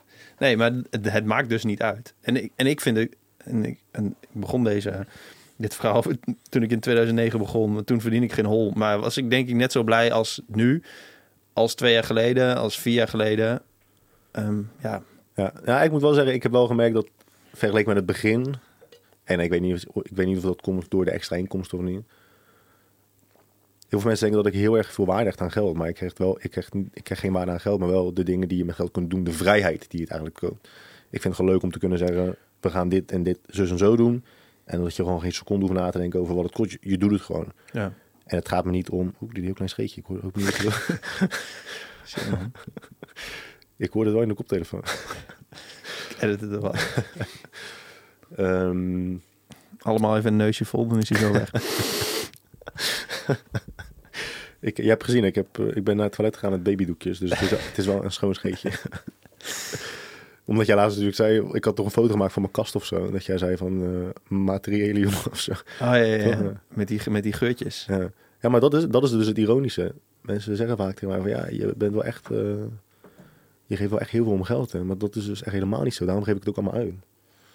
Ja, ja ik, heb het, ik, heb, ik heb dus, ik verdiende geen, eh, geen reet in het begin en dat ging steeds beter. En nu, eh, ehm, ja, ik kan wel prima rondkomen. En eh, dat, is wel, dat is wel goed. Alleen, ik denk dat het, het relaxte ervan is, denk ik, ongeveer tien jaar ervaring. En het idee, Ja. ja, ik kan altijd wel iets verzinnen waardoor ik ehm, mijn shit kan betalen. En als ik eh, een keer meer geld verdien, ja, waarschijnlijk geef ik dan meer uit. En als ik minder geld verdien, ja, dan weet ik ook wel wat ik zeg maar niet voor gekke dingen moet kopen. En volgens mij eh, komt het wel goed. Dus heel erg een soort zelfvertrouwen op eh, financieel gebied. Ja, dat is mooi. Want mijn vriendin zegt ook wel eens van, ja, wat zou je doen als jij arbeidsongeschikt wordt, weet je wel? Je moet wel een soort van pensioen hebben of, of iets, of in ieder geval een grote spaarpot. Want wat als jij arbeidsongeschikt wordt? En dan beredeneert zij natuurlijk vanuit eh, de positie van dat ik personal trainer ben en misschien Ja. ooit niet kan lopen. En misschien is het een complete illusie waar ik in leef, maar het sluit aan op wat jij net zei. Dat ik heb ook het gevoel dat het maakt niet echt uit wat er gebeurt, tenzij ik echt verlamd raak van top tot teen. Dat, er altijd, dat ik altijd wel een manier zal vinden om gewoon geld te verdienen. Ja. En dat is echt niet omdat ik eh, Joods ben en daardoor eh, een neusje heb, een neusje heb voor zaken doen, maar echt helemaal niet. Ehm, maar het is ook gewoon leuk. Soms vind ik het ook gewoon leuk. om- Nou, weet je, laatst met Bedouin Parfum. Je begint ook omdat het gewoon leuk is, omdat, omdat het echt een grote uitdaging is. Ja. Die spanning weer, weet je. Oeh, ga, gaat het lukken of niet? ja. Dat is ook het enige doel. Nou ja, volgens mij, nou ja, dit is toch ook een doel dat het. Ja, het doel is dat je het leuk. Het doel is dat je het elke keer leuk vindt. Ja. ja. dat je eh, plezier uithaalt. Dat is het doel. En bij, bijkomstigheid is dat ja, mensen het gaan kopen of dat je, weet ik veel. Of ergens heel erg goed in worden. Want mensen zeggen natuurlijk vaak, je moet doen wat je leuk vindt. Maar ja, soms ben Ja, ik het ook niet mee eens. Jij vindt van niet, hè? Niet altijd. Niet altijd, nee. We hebben het daar een keer heel veel gehad al. Ik weet niet of het in een andere podcast was of. eh, Ja, ik bedoel, als jij belastingadviseur bent of hypotheekadviseur, nooit dat je dat leuk vindt. Elke dag dezelfde gesprekken voeren met eh huisvrouw van eh 42 plus. Dat is toch niks aan? maar, ja, sommige mensen willen, aan. maar sommige mensen, of accountant worden, ja. Maar sommige mensen willen gewoon heel graag heel erg goed worden in iets. ja. Dat is meer, eh, dat sluit meer aan op de Japanse cultuur. Weet je, die doen geen dingen, die doen over het algemeen niet altijd dingen die ze leuk vinden, maar wel, die vinden het echt ontzettend belangrijk om het, de allerbeste te worden in datgene wat ze doen. ja. En daarom doen ze het ook hun hele leven lang. Ik denk dat daar ook wel iets voor te zeggen. Ja, Ja. ja. Ja, het is wel- wanneer hebben wij besloten dat werken leuk moet zijn? Dat is ook een beetje van de laatste, laatste eeuw. Sowieso, ja. Ja, klopt. Nee, werken nee. moet leuk zijn. Wat zeg je? Werken moet leuk zijn. Nee, ja, maar dat, dat staat bijvoorbeeld in dat dertigers dilemma boek. Op zich wel een prima boek is eigenlijk. En eh, ik wil ook wel met haar podcasten. Nienke Wijnands, als je luistert. Ehm, ja, bij deze. Ehm, daarin staat volgens mij dat het, dat het verschil tussen onze generatie... En zij heeft het, zij heeft het trouwens over die, die zijn geboren tussen 1970 en 1980. Omdat het boek ook weer tien jaar oud is. Ja. En volgens mij... eh, het is nu tien jaar later, dus dan is het weer een nieuwe generatie. Maar tussen babyboomers en onze generatie is, is al dat verschil. Zeg maar, wij zijn, vroeger- wij zijn Gen X'ers, toch? eh, Generation X. ehm, ja, Generation X zijn wij. Ja. Toch? ja. Ik zie wel twijfel van jou. Want we kijken Ja, niet ik even- luisteren. Ik, zat, ik zat te denken, wat zijn ook weer de laatste drie letters van de? Generation Y komt na ons en Generation eh, eh, Z is eh, na, na 2000. En wie zijn de millennials dan? Wat zeg je? Wie zijn de millennials dan? Eh, dat zijn wij. Zo, dan staan dat jouw voeten onder, de, onder het bureau. Ja, Jij zit echt super uitgestrekt, man. Ja, maar ik heb toch last van mijn reet. Ik heb, echt- ik heb mijn hakken tegen mijn reet aan. Ik kan echt geen centimeter bewegen. ik probeer een soort houding aan te nemen dat ik er geen last van heb. Maar oké. Ehm, maar ja, dat is dus zo. Onze, onze ouders, dus die eh, ja, babyboomers, die, ja, die deden werk. Wat, ja, dus het zou wel raar zijn als je dat, zeg maar, als het belangrijkste was dat je er plezier uit had. Ja. Ik denk dat dat ook voor heel veel ongelukkige mensen zorgt hoor. Het idee dat je echt altijd elke dag gelukkig moet zijn met je werk. Ehm, ja, maar ik vind het wel iets om naar te, naar te streven. Ik vind het best wel een rare gedachte dat je, ehm, ja, dat je moet werken om je geld te verdienen en dan vervolgens geld hebt om rotzooi te kopen en dan repeat cycle. Ja. Dus dat is wel, je leeft, ja, ja. Het is niet zo dat je je leven zo efficiënt mogelijk moet inrichten, maar je, je levert wel vet veel tijd in door te gaan werken. En als je het echt kut vindt, Ja, oké, dat is wat anders. dan, eh, Ik vind wel dat er een groot grijs gebied zit tussen iets echt leuk vinden en iets echt kut vinden. Ja, maar volgens mij, ik, ik weet het zelf ook nooit heel erg goed of ik nou echt iets heel erg leuk vind en wat ik er nou precies leuk aan vind. Nee, want je kunt toch best wel een, eh, een vet toffe baan hebben, maar eh, allemaal kut collega's hebben of vinden dat je collega's kut zijn. Ja, dan Hmm. moet je een afweging maken of je dat dan prima vindt. En andersom kan natuurlijk ook. Dat je werk eigenlijk niet tof vindt, maar je vindt het wel weer leuk om, eh, met je collega's te hangen of daar te zijn of een soort van in die gemeenschap of weet ik veel op, op een andere manier daar plezier uit te halen. Ik vind ook dat we het sowieso dieper moeten. Je moet altijd iets dieper graven als het over dit onderwerp gaat. Want we doen altijd alsof mensen alleen maar middelmatigheid accepteren als het om hun werk gaat. Maar is het niet gewoon zo dat de meeste mensen middelmatigheid accepteren met alles? In hun relatie, met hun vriendschappen, met hun werk, Ja. met de hoeveelheid vakantie die ze krijgen, met hun Heb je- huis. met- Heb je dat, dat artikel gelezen de, over ehm, premium mediocre? Nee. Dat je zeg maar alle, ja, er, alles is er. Nou, dus nu, nu is dat ook wel weer een gedachte alsof wij nu in een hele speciale tijd leven, maar dat is dus niet zo. Maar nu is een soort van premium mediocre iets aan het ontstaan, wat zeg maar bijvoorbeeld alles met truffel Ja. is premium mediocre. Eh, ja, premium economy. Dat is gewoon ja, een soort economy klasse in het vliegtuig, maar dan Mm. ja, is je stoel ja, precies. Ja, ja, ja, ja. twee centimeter Dus je moet. dus, ja. dus nu, wordt, nu wordt dat zeg maar een soort van eh, eh, onderscheiding in, in producten. Dus gewoon een zo groot mogelijke groep mensen het gevoel geven dat ze de best mogelijke, nee, gewoon de Ja. beste behandeling krijgen. Ja, maar dat ze, ja, dat ze ontsnappen aan een, de middelmatigheid, maar het is nog steeds middelmatig. Ja, afhankelijk van hoe je, het, van, ja, hoe je in elkaar zit en hoe je het zo bekijkt. Maar ik vind het lastig, man. Ik vind het echt heel lastig. Als ik zeg, ik ben personal trainer, zeggen mensen ook tegen mij, ja, zo je hebt van je passie je werk gemaakt. Ja, dude. Als, je, als jij 20, 30 uur in de week in de sportschool staat en daarbuiten 12.000 e-mails moet beant- be- beantwoorden over eh, eiwitinname en dat al 10 jaar doet en dat je echt geen, je reet niet kan keren, nergens niet, zonder vragen te beantwoorden over eh, de beste borstoefeningen. Ja, dan, En de passie IF. gaat er dan echt wel af. Ja. En IF, ja. De passie gaat er dan echt wel vanaf. En dat maakt het niet kut. Maar het maakt het ook niet eh, dat ik denk elke dag van... "Zo, Nou, wat heb ik hier veel zin in vandaag. zeg." maar ik vind het ook niet kut. Nee. En dan, gaat het, dan, is weer, dan gaan we weer terug naar... eh, hoe heet die? eh, van eh Man's Search for Meaning. Dan ga je weer kijken, nou ja... Hoe haal ik hier... Dan ga je weer op zoek naar andere soorten zingeving. Ik focus me nu heel erg op het feit dat ik tijdens personal training... echt met hele toffe, interessante mensen in aanraking kom. Ja, precies. Waar je gewoon dit soort gesprekken mee hebt, weet je. Ja. Ehm, dat is hartstikke leuk. En ja, punt. Ja. ja, dat is dus dat is de reden waarom ik, nou niet helemaal de reden, maar ik, kreeg- ik werd toen eh fitness trainer in een gym nadat ik al mijn studies had. Hebt bij Health City gewerkt, Ja. Ja. Alleen eh, ik was daar altijd een beetje aan het gymmen en ik deed mijn best. En toen vroeg ze of ik daar kon werken, want ik, volgens mij oef, voerde ik twee oefeningen goed uit. en dan Dat was de enige maatstaf. ja, ja, ja. Dan, eh, dan mag je wel gewoon komen werken. maar ik deed dat dus omdat ik niet zo goed contact kon vinden met, andere mensen. Dat vond ik Ja. vet moeilijk. En toen dacht ik, nou ja, als ik dan zeg maar in een gym werk, dan is er iets waar ik wel een beetje verstand van heb. Dus ik, ben, ik heb wat meer zelfvertrouwen. Dan stap ik ook iets gemakkelijker op iemand af. Ja, dat was mijn zingeving. Terwijl ja het, ja, het is niet een hele toffe baan of zo. Maar heb je iets aan gehad? Als het gaat om eh, sociale contact te leggen. Ja, jawel. Ik ben er wel beter in. Ik denk dat het wel... Ja, je, je zult het nooit weten hoe ik was geweest als ik dat niet had gedaan. Dat is waar.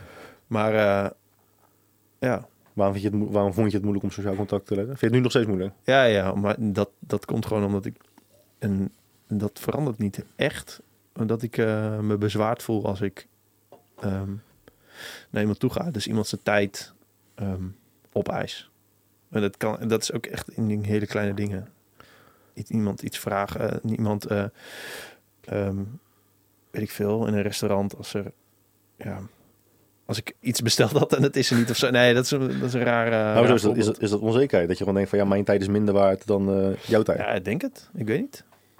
Maar interessant.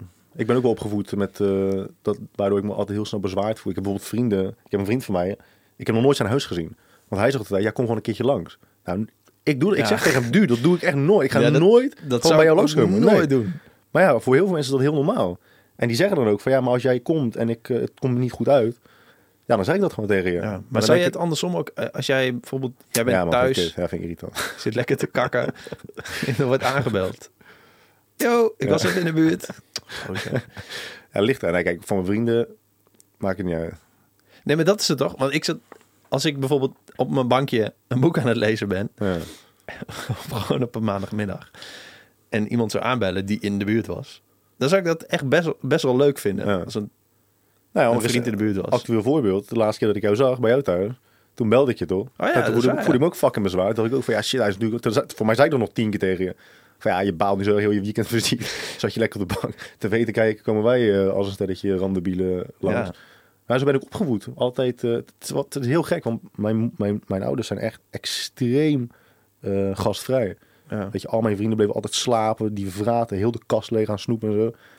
Ehm, net als jij bij mij thuis bent, dat je binnenkomt en dat je gelijk de, de koelkast open doet. Wij leerden ook echt van, ja, zo moet je altijd gewoon bij iedereen zijn. Je moet iedereen het gevoel geven dat ze altijd welkom zijn. Ja. En toch voel ik me bezwaard als ik dan bij iemand anders langs ga. ja, dat heb ik net zo. Maar hoe zou dat... Ja. Ik hoop dat de psychologen meeluisteren. Ik heb ook er een psycholoog mee die gewoon zegt dat wij echt ja, zwaar en diep beschadigd zijn. Ja. Maar ik, ik vind En direct een sociaal- offerte sturen voor 12, 12 sessies. Ik vind sociaal contact leggen zelf moeilijk, omdat ik het echt...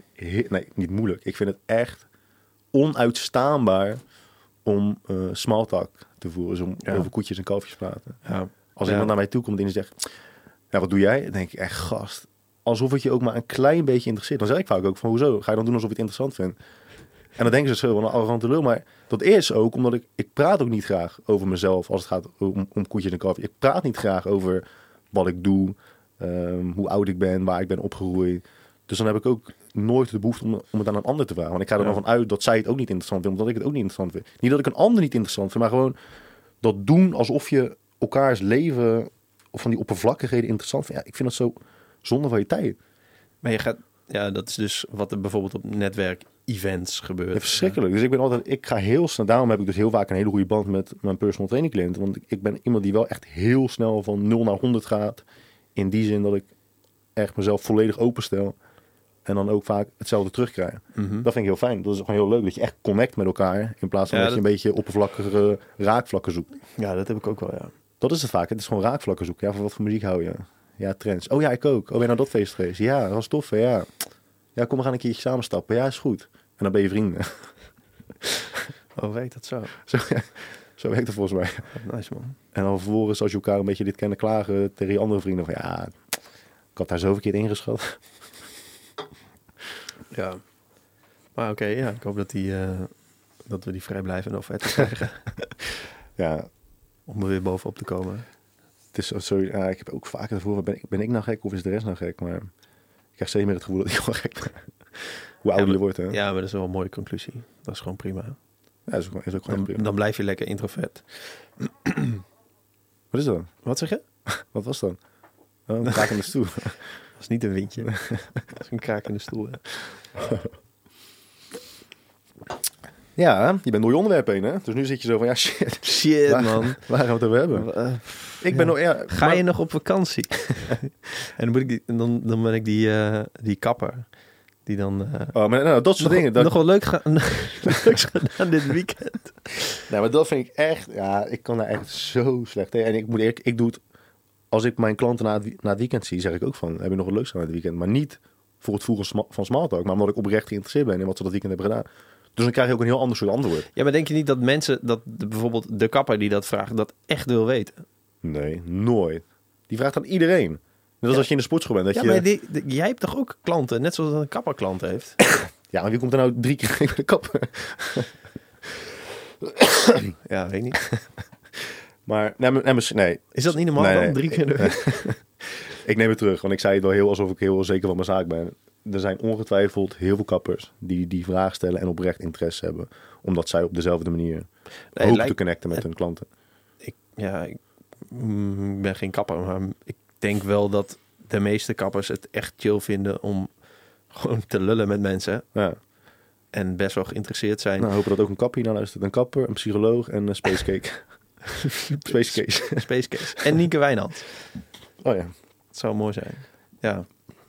Shit, wat ging nou zeggen? Oh ja, dat is hetzelfde als wat je ziet als jij, eh, als jij in de stad loopt of als jij eh, naar de sportschool gaat, waar je dus heel vaak komt. Dat je al die mensen hebt die weten wie je bent en dat je ook weet wie zij zijn. En dat ze altijd vragen, hey, alles goed? Hey, alles goed? Ja, Ja, dude, weet je, waarom vraag je dan?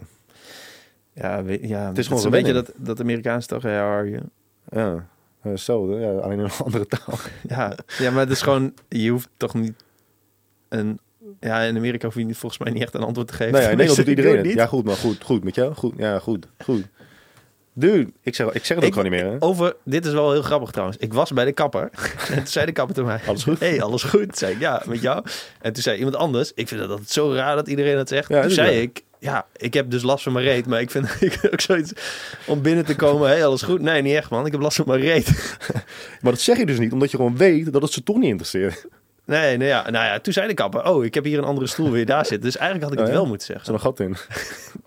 Nee, het was gewoon een beetje een zachtere stoel. Ik zat eerst aan mijn kruk. En toen... eh, ja, Nee, maar ik vind, nee, ik vind echt, ik ben daar ook echt gewoon heel bewust mee bezig. Dat soort dingen, als ik het bij anderen irritant vind, dan moet ik zeiden wij net... gewoon eh hey, alles goed? Nee, we zeiden gewoon yo. Ja, zo, yo, ja. Yo, en toen ging het over... eh, Over Parkeerplaatsen, ja. En toiletten. Ja. Ja, precies. Beetje dat awkward... eh Ja, maar dat is, dus weer, dat is ook weer dus wat ik net zei. Van, ik vraag ook vaak niet alles goed, omdat ik ook denk van ja... ja nee, het is echt niet omdat ik er geen interesse in heb, maar... Dan weet je dat er een vervolgvraag komt van ja, hoe is het dan met jou? En dan ga ik er eigenlijk al vanuit van ja, dat interesseert je toch niet echt heel erg. Dus ja, ik ga, het ook niet, eh, ik ga dat gesprek niet op gang brengen. Nee. Want ja, de eerste vraag leidt naar een vervolgvraag. En het is niet, de eerste vraag vind ik wel interessant. Het antwoord vind ik ook interessant. Maar ik ga ervan uit dat jij de vervolgvraag die je stelt, het antwoord daarop niet interessant vindt. Zo, dat moet op elkaar. Ik denk dat hier best wel wat onderzoeken naar zijn gedaan. Want dit is wel echt een heel groot deel van ons leven. Dat, ja, je hebt super vaak dit soort mini-interacties, toch? Volgens mij is het wel dan een soort van gespreksanalyse. Evidence-based, ik heb dat alles goed. Ik zit over, terwijl je dat zegt, zit ik over na te denken. Maar ik heb dat niet zo heel veel. Wat? Ja, van, van dit soort mini-gesprekjes. Ik probeer echt altijd zo snel... Ja, het, is heel, het is ook misschien awkward. En heel veel mensen kunnen daar ook niet mee omgaan. Maar ja, ik ga altijd gewoon zo snel mogelijk... Of echt de diepte in... Of ik heb gewoon het gesprek niet. Mm, ja. Ik heb echt gewoon, ik heb echt gewoon tijden gehad dat ik eh, ging stappen bijvoorbeeld. En dat iemand eh, tegen je ging praten. En dan inderdaad aan je vroeg van ja, wat doe je? Of waar kom je vandaan? En Ja, dat, dat, gewoon- dat ik gewoon echt niks zei. Dat ik gewoon echt keek van ja, ik heb ook... Ja, dit soort gesprekken heb ik ook, ook inderdaad dan met stappen. Dan denk ik, ja, maar waar ga je dan Ja. over lullen? ja, ik, ja, ik zeg daar gewoon niks. Ik kijk gewoon omheen en denk ik, ja, ik ga je niet eens antwoord op geven. Ik had een keer in Spanje, kwam er een, een vrouw naar me toe. En die zei, eh, ja, wat doe jij? Zei ik, ja, ik ben personal trainer. Zegt ze, ja, wie train je dan? Train je nog bekende mensen? Bitch, ik sta hier in Spanje. ik ben Nederlands. En jij gaat vragen wie ik train. Wat, wat voor antwoord verwacht? Ja, ja, ik train Will, Will Smith, train ik. En, en dan zeg ik ook gewoon niks. En dan kijk ik echt aan van, ja, ben je nou serieus? Maar het kut is dus, dat mensen, al, mensen vinden heel snel arrogant. Maar arrogantie is letterlijk dat je jezelf beter vindt dan anderen. Ik vind mezelf echt helemaal niet beter dan, totaal niet. Maar ik denk van, ja, waarom, waarom vraag je dit? Het is toch echt helemaal niet boeiend. Ja. Ik kan me gewoon niet voorstellen dat mensen het interessant vinden. Laat ik het daarop houden. En misschien gaat iemand nu reageren die zegt, nou luister guy, ik heb elke dag dit soort gesprekken en ik vind het oprecht interessant. Dan vind ik dat ook heel interessant. Dan wil ik weten waarom. Ja, ik wil... Ik, ja. Al die oppervlakkige dingen. Waarom wil je 100 miljoen oppervlakkige dingetjes weten van mensen die je één keer in, leven gaat- in je leven gaat zien? Ik vind het dan leuk om dieper te gaan en echt, echt iemand proberen te leren kennen. Oh, is maar, Maar voor even. Maar heb jij eh, in de laatste vijf jaar Ja. Nieuwe vrienden gemaakt. nieuwe vrienden gemaakt? ja. Bijvoorbeeld? Doan. Wat? Doan. Doan. Nou, sterker nog, en dat ga je misschien niet geloven. Je vond hem eerst echt een bitch. Ik vond hem eerst zo arrogant. Alle vrienden die ik nu heb, heb ik de laatste vijf jaar gemaakt. Oh, oké. Zeg ik dat goed? Michael, Dex, Ward, Rogiertje. Doan dus, ja. Je vriendin. Dania, mijn vriendin. Alle vrienden die ik nu heb. Kiba. Kibaatje? Nee, Kiba is zes jaar geleden. Ah, Kibaatje zo zeggen. Nee, maar dat, ja, dat, is, dat is wel een interessant feit, hoor. Ja. Alle vrienden die ik nu heb, heb ik de laatste vijf jaar gemaakt. Maar eh, had je ervoor... Ja, het klinkt heel stom. Maar had je ervoor geen weinig of slechte... Nee, ik ben sowieso altijd Vrienden iemand die eh, weinig vrienden heeft. Gewoon een hele, ja, dat sluit wel heel erg goed aan op wat ik net allemaal zei. Dus Ja. ik hou niet van oppervlakkige banden. Ik ben niet iemand die zegt van nou, kom we gaan een paar keer stappen en dan zijn we gelijk vrienden. Ehm, als ik niet het gevoel heb dat jij mij een beetje op waarde in kan schatten en eh, een gevoel krijgt bij waar ik goed op reageer, waar ik slecht op reageer, zowel qua communicatie als, als van alle. Ja, als, je dat, als ik het gevoel dat je dat niet hebt, of dat we dat niet hebben met elkaar, en dan kan ik je, kan ik je moeilijk een vriend doen. Maar wat, het dus, wat dus grappig is, en dat heb je ook vaak in relaties, is dat je denkt van, je hebt dan een vriendschap. En dan maak je jezelf natuurlijk op dat moment in je leven wijs, want dit is echt zo'n fucking goede vriendschap. Wij zijn zulke goede vrienden. En dan, daarom kan ik het nooit eens zijn met mensen die zeggen, ja, mensen veranderen niet. Want mensen veranderen echt zo verschrikkelijk erg. Dus je, je, je gaat door het proces heen van verandering. En aan het einde van de streep, of tenminste aan het eind van de tijdelijke streep op dat moment, ben je gewoon een andere persoon. En dan merk je op een gegeven moment van, ja, het klikt gewoon niet meer. Ehm, en wat heel veel mensen doen, is dan een vriendschap soort van in stand houden, omdat de vriendschap al heel lang heeft geduurd. Bijvoorbeeld mijn ouders, die, willen die wilden scheiden, maar mijn moeder gebruikt als argument, nee, dat doen we niet, want we zijn al 25 jaar samen. Ja, maar de tijd dat je samen bent, is helemaal geen argument om het nog langer door te trekken. Nee. En dat doen mensen met vriendschappen ook. Dat heeft niks te maken met de kwaliteit van de relatie. Ehm, dus ik had, ik had een paar vrienden die ik gewoon echt tussen de 10 en 15 jaar lang als vriend had. Waar het gewoon in één keer mee stopte. Mhm. En dat is niet erg. Dat is echt helemaal niet erg. Ik ben er ook echt wel van overtuigd dat sommige vrienden eh, alleen een rol vervullen voor een bepaald deel in je leven. Dus het kan heel goed zijn dat van vrienden die ik nu heb, dat ze over een paar jaar weer uit je leven verdwijnen. Ja, het is wel grappig dat je dat zegt. Ik, heb ik dacht erover na voor mijn boek over nou, liefdesrelaties, maar het geldt natuurlijk ook voor vrienden. Ik, het, de titel van het hoofdstuk, de voorlopige titel is 1 plus 1 is anderhalf. Omdat ik, ik vind en ik heb geleerd dat een relatie... Een relatie is tussen twee mensen. Dus die relatie is alleen voor die twee mensen belangrijk. Eigenlijk voor niemand anders. En maar als je die, en of het nou vriendschap is of, of liefde, ehm, als op een gegeven moment die twee mensen niet meer zichzelf zijn of kunnen zijn of heel erg moeten veranderen om die relatie in stand te houden, dat slaat nergens op. Omdat Nee. die, relatie, die relatie is niet een doel. Want op een Ja, klopt. Ja, precies. Ja. Dus waarom zou je het in stand houden als je het allebei best wel kut vindt? Die relatie is niet iets, het is niet een persoon of Nee, zo die je nee. kunt kwetsen. Dus die, die- ja, die kan heel gemakkelijk stoppen. Louis C.K. heeft daar een mooi stukje over. Dat hij zegt, ja, I just broke up my, with my girlfriend. En dan deed het publiek, oh. No, not ah. En dan Ja. zegt hij, ja, goede relaties gaan niet over. Nee. Ja, maar die blijven in stand. En als iets kut is, ja, dan moet je er toch mee kappen. En dat is dus met, dat is met eh, eh, vrienden ook, ja. Dus op een gegeven moment, ja, dan ben je gewoon anders of zo. En dan ja, is het niet meer chill. Maar dat brengt ons weer terug op het punt van mensen accepteren middelmatigheid. Als jouw relatie met wie dan ook middelmatig is, hebben heel veel mensen als iets van ja, of rechtvaardigen waarom je het nog in stand moet houden. Van ja, maar hij is, eh, hij is wel af en toe ook nog heel erg lief. Of ja, maar Ja. als ik met hem ga stappen is het dan nog gezellig. Ja, maar weet je, het moet wel in balans staan. De energie, de energie die je erin stopt en wat je ervoor terugkrijgt. Ja. Ehm, en natuurlijk, als het om een relatie gaat, ja, er zijn niet zo heel veel mensen die gewoon de bal hebben om te zeggen: luister, eh, ik zie het niet meer zitten. Dus we stoppen ermee.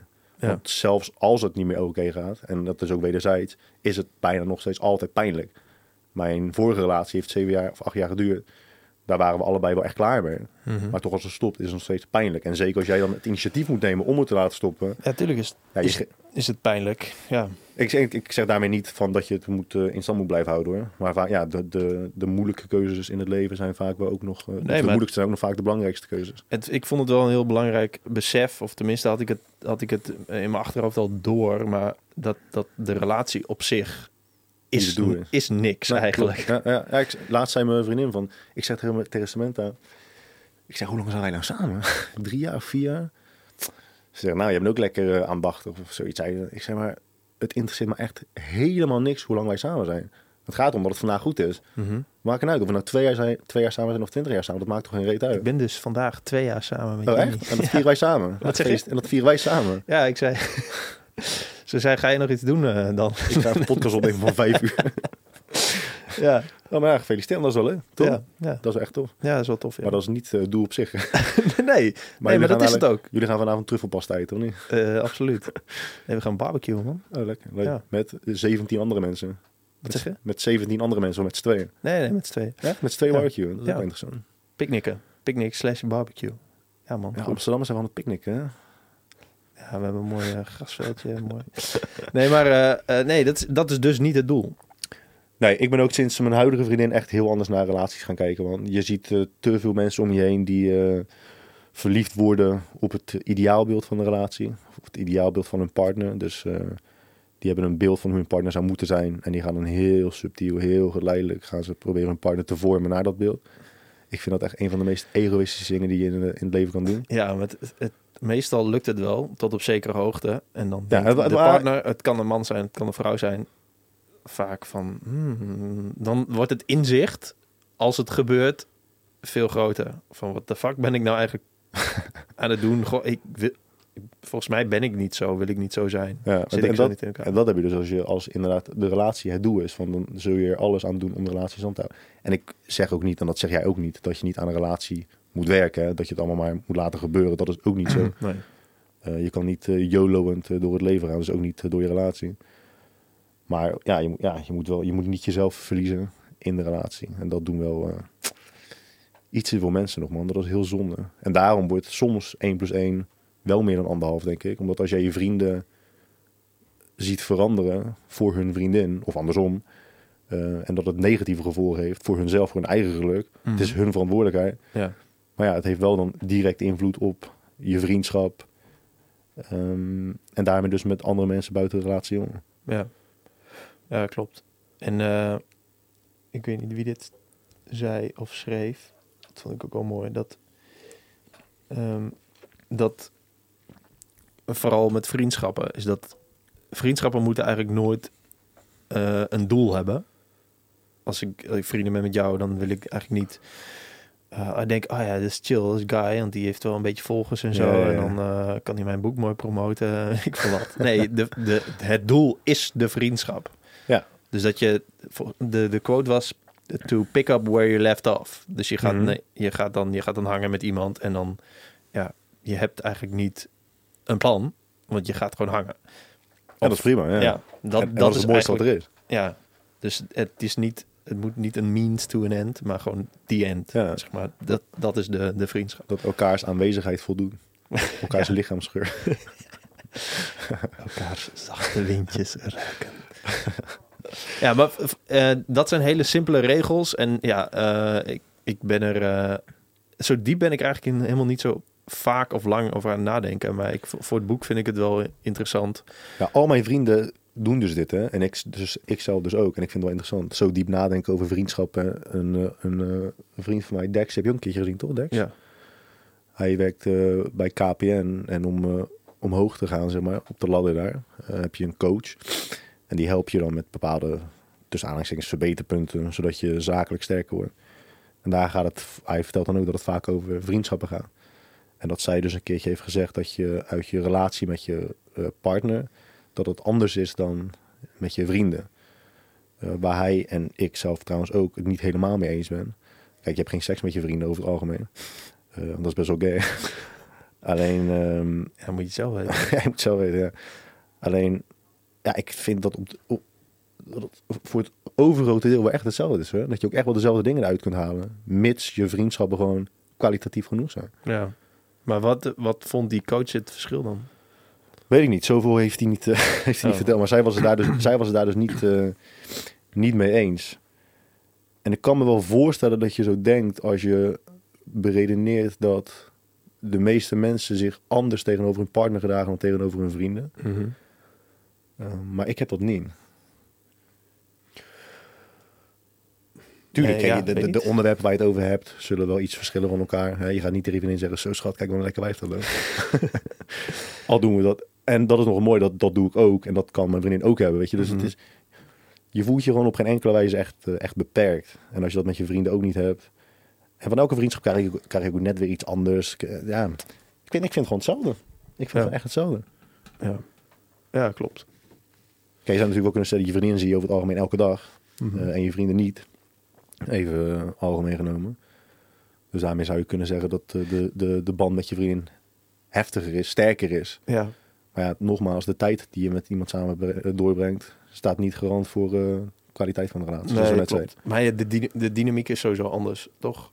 Want ja, wat je zegt, omdat iedere vriendschap anders is. Dus je hebt een andere manier van communiceren, andere gespreksonderwerpen, Ja. andere Maar je nooit, activiteiten die maar je wijkt nooit echt van jezelf af. Nee, nee, nee. Dus het gevoel, Maar dat is dus autonomie. Dus dat je, je, je hebt eh, vrienden, vrienden, vriendinnen, een relatie. En het werkt als je autonoom kan zijn. Dus dat je die shit die je wil doen, dat je die kunt doen. Juist. zon- je, weet je, je wil geen shit doen die, eh, ja, die, die ehm, waardering of straf op basis van waardering of straf van iemand anders. Ja, en het kan echt zo simpel zijn dat als je vriendin zegt... Ja, schat, mijn tante is jarig, dus we gaan barbecue in de tuin daar. Wil je mee? Dat je gewoon nee kan zeggen. Ja, Zonder, dat je, zonder dus dat je vriendin later die avond thuis zo komt. die, die tante van Samantha. Ja, Nee. trouwens. Nee, maar zonder dat je die vriendin dan s'avonds thuis komt en op de bank gaat zitten en gaat zitten zuchten, weet je.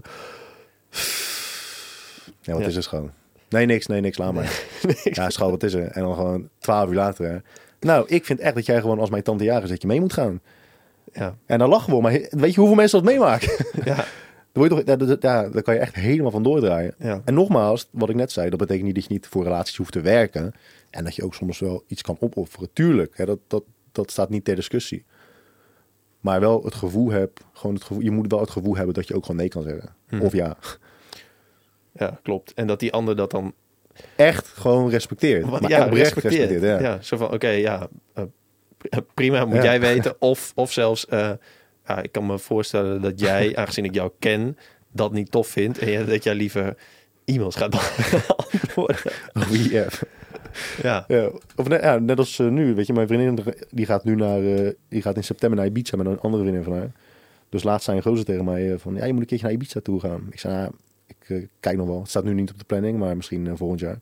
Maar ik zei, nou, Samantha, die, die gaat wel. Ik praat trouwens echt heel veel over mijn vriendinnen. Dus die Ja. zegt, hè, gaat jouw vriendin eh, alleen naar Ibiza toe? Ik zeg, ja? Mag dat van jou? Ja. Alleen, naar Ibiza toe. Ik zei, ja.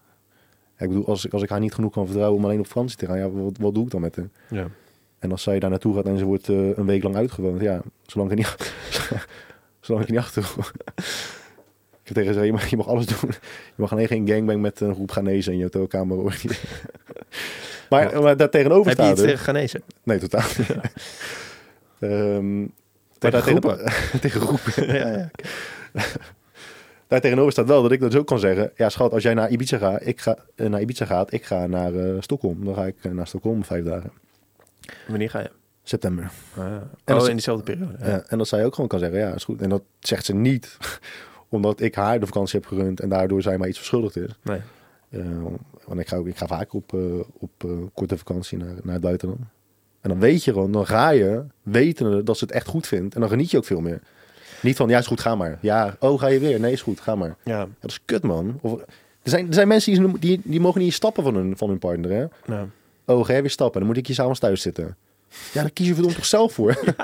Ga dan wat doen. doe dan iets. Ja, Ja. inderdaad. Ja, maar, ja.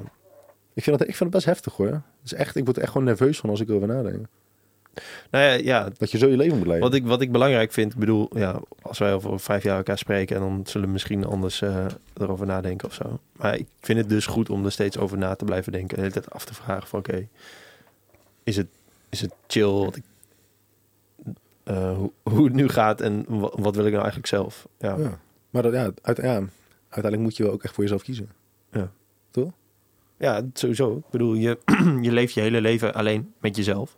Gewoon, ja, Klinkt logisch. Dat is belangrijk. Ja, ik zeg, ik, ik zei niet, nou, onlangs niet zo vaak meer, maar ik zei heel vaak, ja, ik hou het meest van mezelf. Maar ja, het is toch zo? En maar ja, mensen die niet nadenken over die eh, uitspraak, die denken weer van een arrogante lul.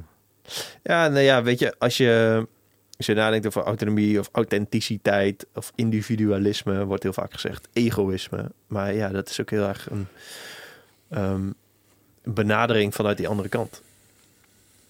Welke kant? Nou, van, van als ik zeg, ik wil, eh, ik vind autonomie belangrijk, dan zegt iemand anders, ah, dat is egoïstisch. Ja, precies. Je zegt nooit over jezelf van, ik, ja, ik vind het wel chill om lekker egoïstisch te zijn.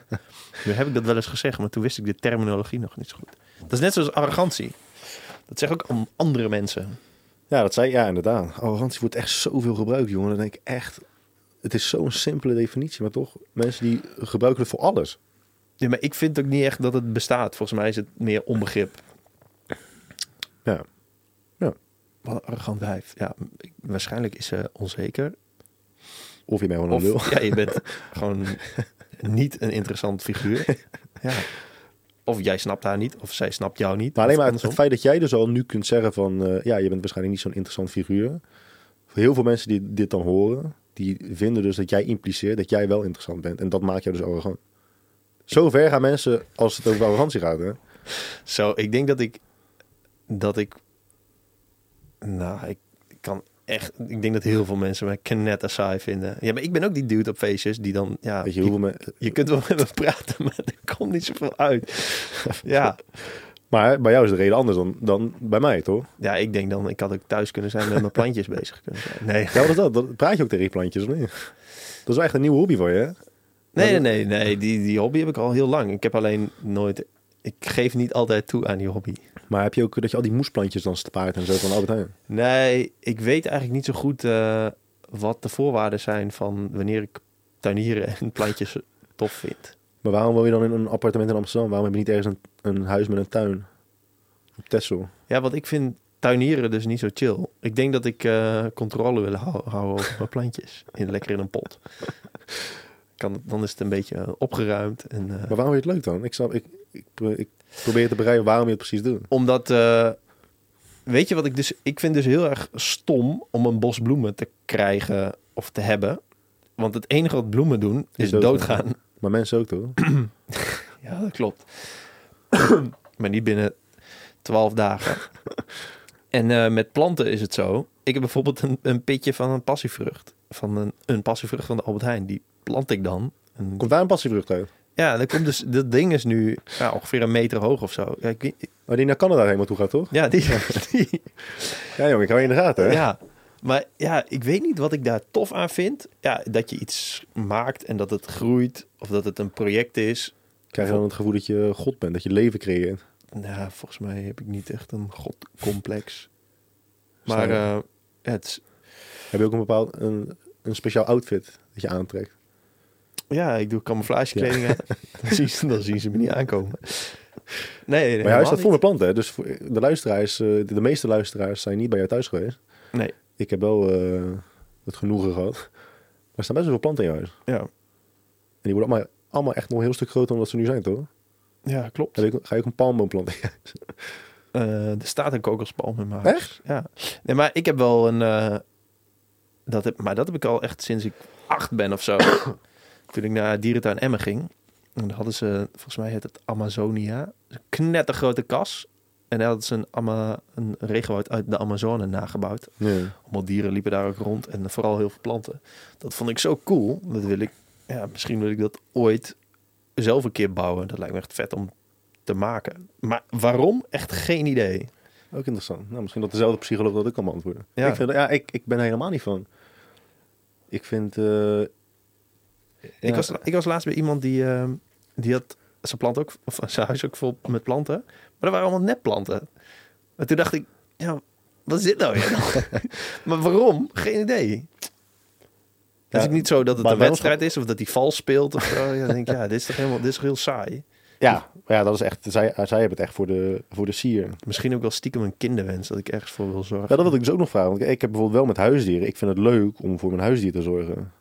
Ja, maar en Samantha maken dus ook echt een project van om voor de plant te zorgen. Dus wij hebben nu ook één plant. Meestal gaan alle planten dood. En dat moet ze dan ook benoemen, weet je wel. Ja, maar de plant is weer dood. En nu heeft ze dus een plant gekocht. Ik weet niet wat voor plant. Maar daar komen nu dus bloemen uit. Er kwam één bloem kwam eruit. Nou, daar heb ik echt vier dagen moeten horen dat er een bloem was. En nu komt er dus een tweede en een derde bloem. Nou, daar is echt, word je gewoon euforisch van, hè? ja, maar het is toch, eh, het is mooi en raar tegelijk dat het, dat het die emoties kan opwekken, toch? Ja, maar dat heb ik dus weer met, met andere vormen van leven. Dus met een huisdier. Ik kan bijvoorbeeld, ik heb konijnen gehad. Ik heb toen ik klein was, van alles heb ik gehad. En al, al die vormen van leven vind ik heel leuk. Om dat te onderhouden. Want ze ja, planten zijn ook verantwoordelijk, eh, afhankelijk van jou. Ja. Maar voor, van een plant krijg je zo weinig terug. Dus wat jij, hoe jij zeg maar kijkt naar nepplanten, zo kijk ik ook naar echte planten. Ja, precies. Ja, ja zo kunnen we. Al vind ik planten wel mooi. Maar dan denk ik van ja, dan moet ik elke keer denken, ja, oké, hoeveel water moet er dan precies in? En is het nu dan te veel of te weinig? Ik heb één keer, shit man, er komt weer een trauma boven. Mijn vader die werkt dus al heel zijn leven in de, eh, op de bloemenveiling. Dus hij zegt, pa, kan je nou een keertje voor mij een mooie bonsaiboom meenemen? Want ik ben een beetje een eh Japanofiel ook, hè. Dus hij komt thuis met een bonsaiboom, fucking mooi. Dus ik helemaal alles opzoeken, weet je. Ik had tools gekocht om eh, te trimmen en zo. Ik echt super mijn best doen. En dat ding gaat gewoon dag in, dag uit. Hij wordt steeds lelijker en lelijker en lelijker. Hij begint dood te gaan. Ik denk, hoe de fuck kan dat nou? Dus als laatste reddingsmiddel zet ik hem in een emmer vol met water. Om alles op te zuigen, weet je wel. Al het Mhm. water op te zuigen. Ik zet hem neer, ik kom een half uur later kom ik terug. Was er echt een naaktslak uit, uit de, de pot gekropen. Nou, die was echt nog groter dan mijn been. Die had echt heel, die plant had helemaal opgevreden. Nou, vanaf dat moment had ik zoiets, weet je wat, bekijk het maar. En sindsdien doe ik, ne- doe ik nergens meer mijn best voor. Ja, Fucking bonsaiboom. Echt klote naaktslakken. Ja. ja, dat is ook kut, man. Ik heb voor mij die naaktslak niet eens doodgemaakt. Nee? Nee. Nee, het is ook niet de naakslag zijn schuld. 100% van wel. Het is 100% Ja. de schuld van de Zo naaktslak. weet hij veel. Hij dacht, lekker boompje. ja, man. Maar ja, ja. Ik weet het niet, man. Maar waarom schrijf je nou dat boek over autonomie? Schrijf je dat boek omdat je anderen over autonomie wilt leren? Of vind je het een, interessant onderwerp en is voor jou een boek schrijven de beste manier om ook te leren over het onderwerp? Ja, Wetende dat je op dat moment al meer weet dan de meeste mensen zeggen. Beide eh, plus ehm, omdat het boek heel erg past bij hoe ik ben. Omdat ehm, ik, ik snap mezelf steeds beter. Ik ben nu 32. En ik ben het op een gegeven moment achtergekomen dat heel veel... Al 32. Ja. Dus je bent drie ouder dan ik ben, hè? Ja, man. Maar eh, ik, ben erachter gekomen dat heel veel ehm, met autonomie te maken heeft. De, de dingen die ik vind, ik vind heel vaak iets, en dan weet ik eigenlijk niet waarom. Ik kan er wel een, of een, een reden voor verzinnen, maar er ligt vaak iets onder. En eh, dat is heel vaak autonomie.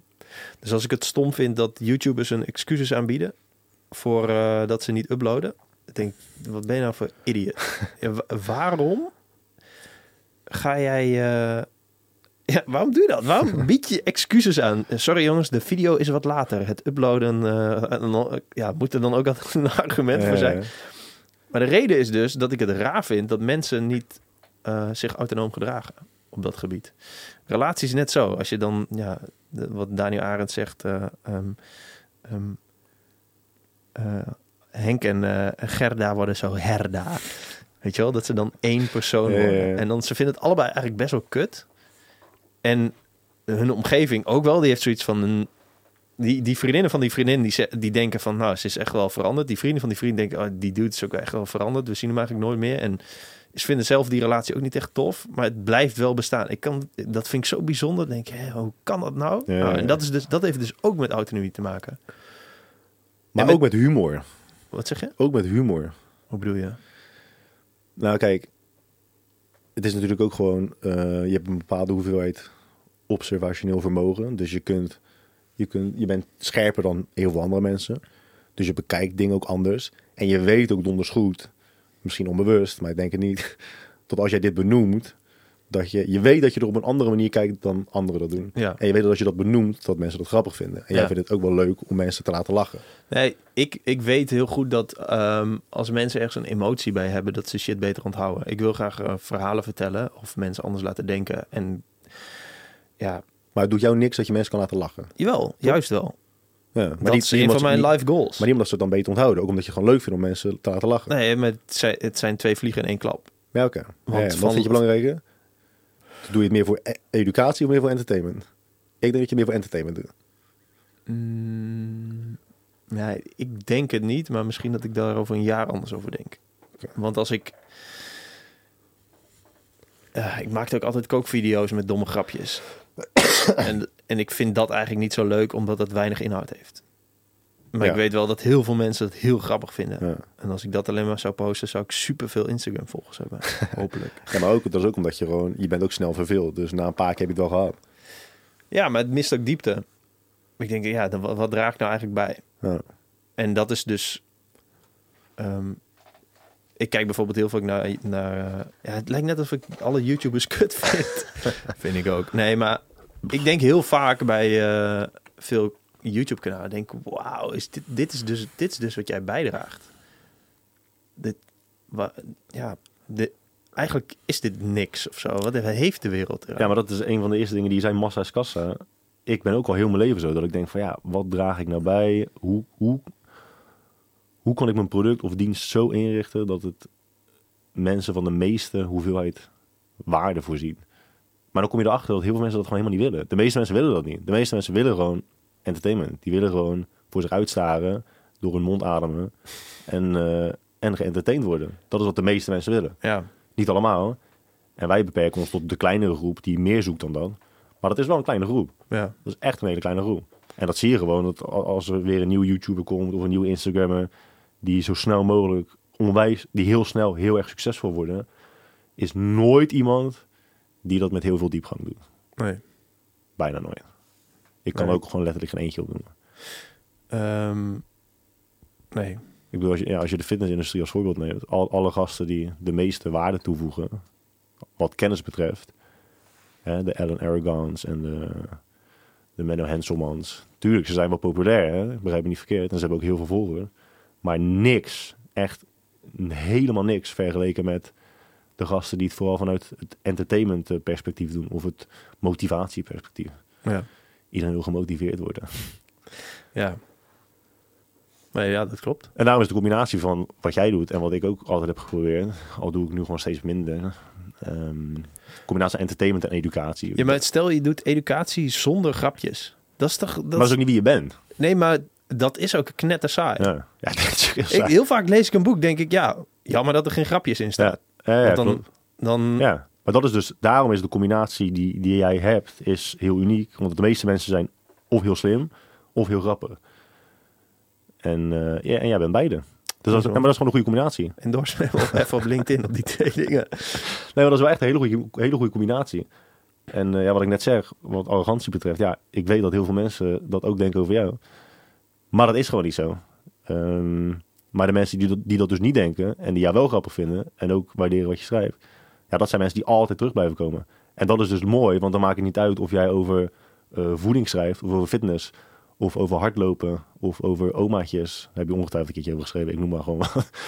Ja. Of over vakanties.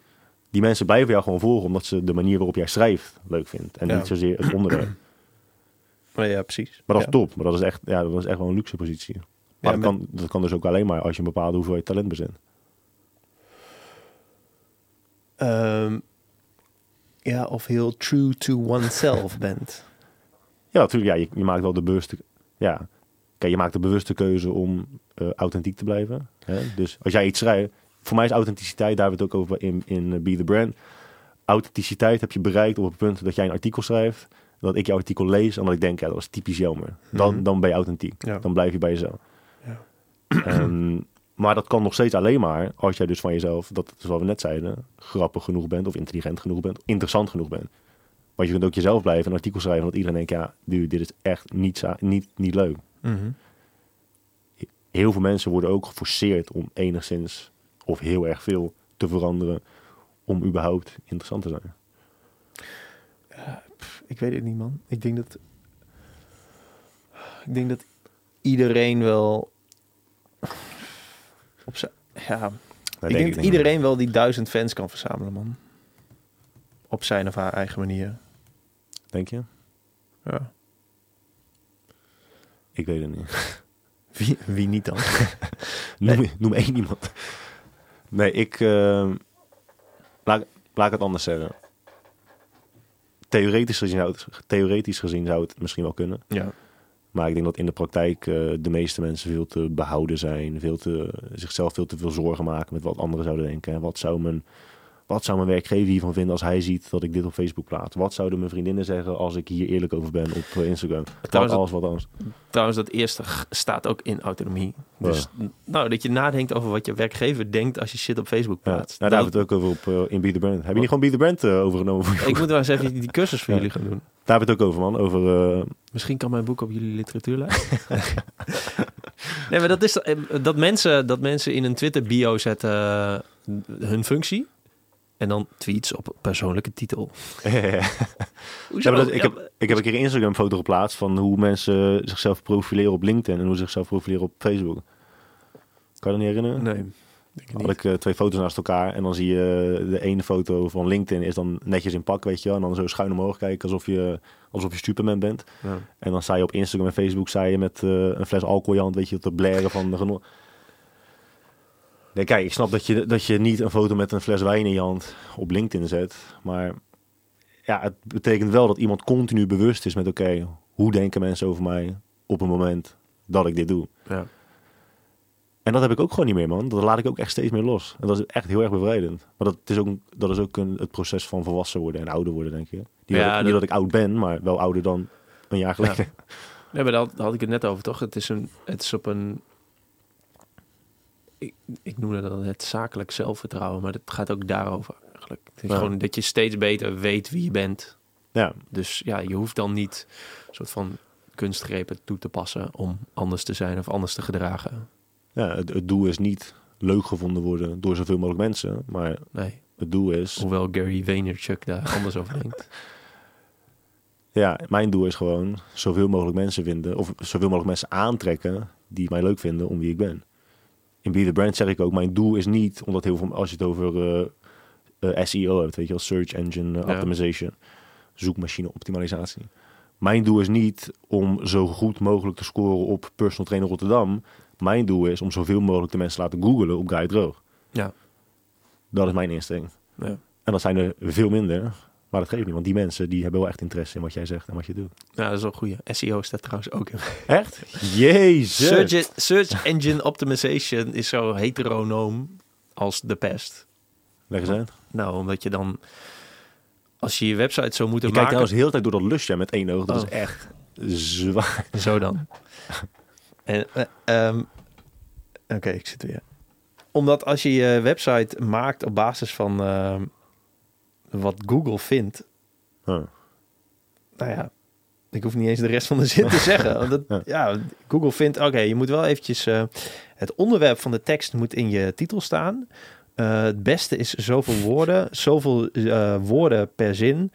Eh, tussenkopjes sowieso wel slim. Even als je plaatje doet, moet het wel relevant zijn. Moet eigenlijk ook dezelfde, hetzelfde keyword hebben. Het zou ook wel chill zijn als je veel linkt naar andere artikelen. Ja, donder lekker op. Als je, ja, soms dan. Ik vind het dus heel leuk om hele lange zinnen te gebruiken met allemaal bijzinnen en tussen haakjes en linkjes en weet ik veel wat. Je hebt het over Ja. vanzelf ook soms zo. Maar dat mag niet van Google. Nee. Want dan is het niet leesbaar en dan Ja. kom je niet hoog in de zoekresultaten.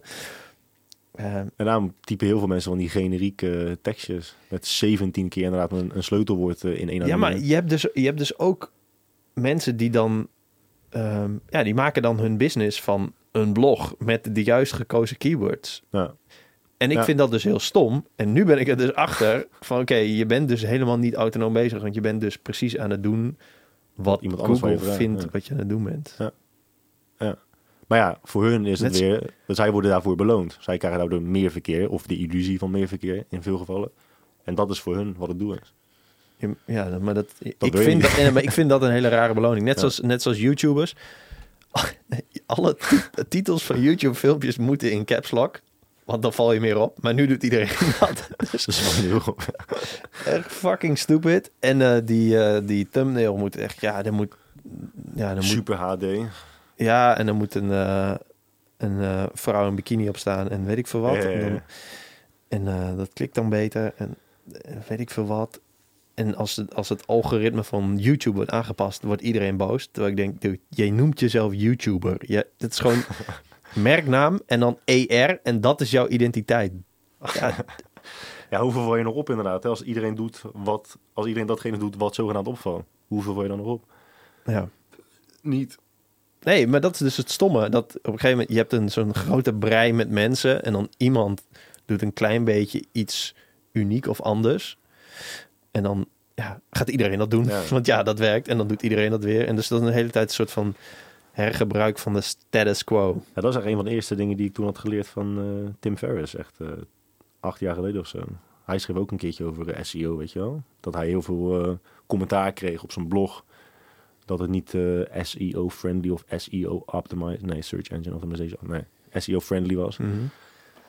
En dat hij ook gewoon eh, stelde van... Ja, luister, ik maak gewoon tering interessante artikelen. Hoop ik. En fucking veel mensen deden daardoor. En daarom heb ik gewoon echt zo godschuwelijk veel traffic. Dat is het enige wat mij interesseert. Gewoon artikelen schrijven die interessant zijn. Ja. Dus wat ik net zeg, dat mensen googelen op Tim Ferriss. En niet mensen die googelen op eh, eh, reizen zonder... eh, reizen zonder... eh, hoe heet het? Tering zo. Reizen met handbagage. Reizen met ja. En daardoor mijn artikel van... Ik was afgeleid door het draadje van de koptelefoon. Oh ja, is logisch ik toch? herken het wel. Ja. Verder ben ik niet snel afgeleid. En dat is, ja, dat is ook mijn doel, man. Dat is echt wel... eh, ja, man.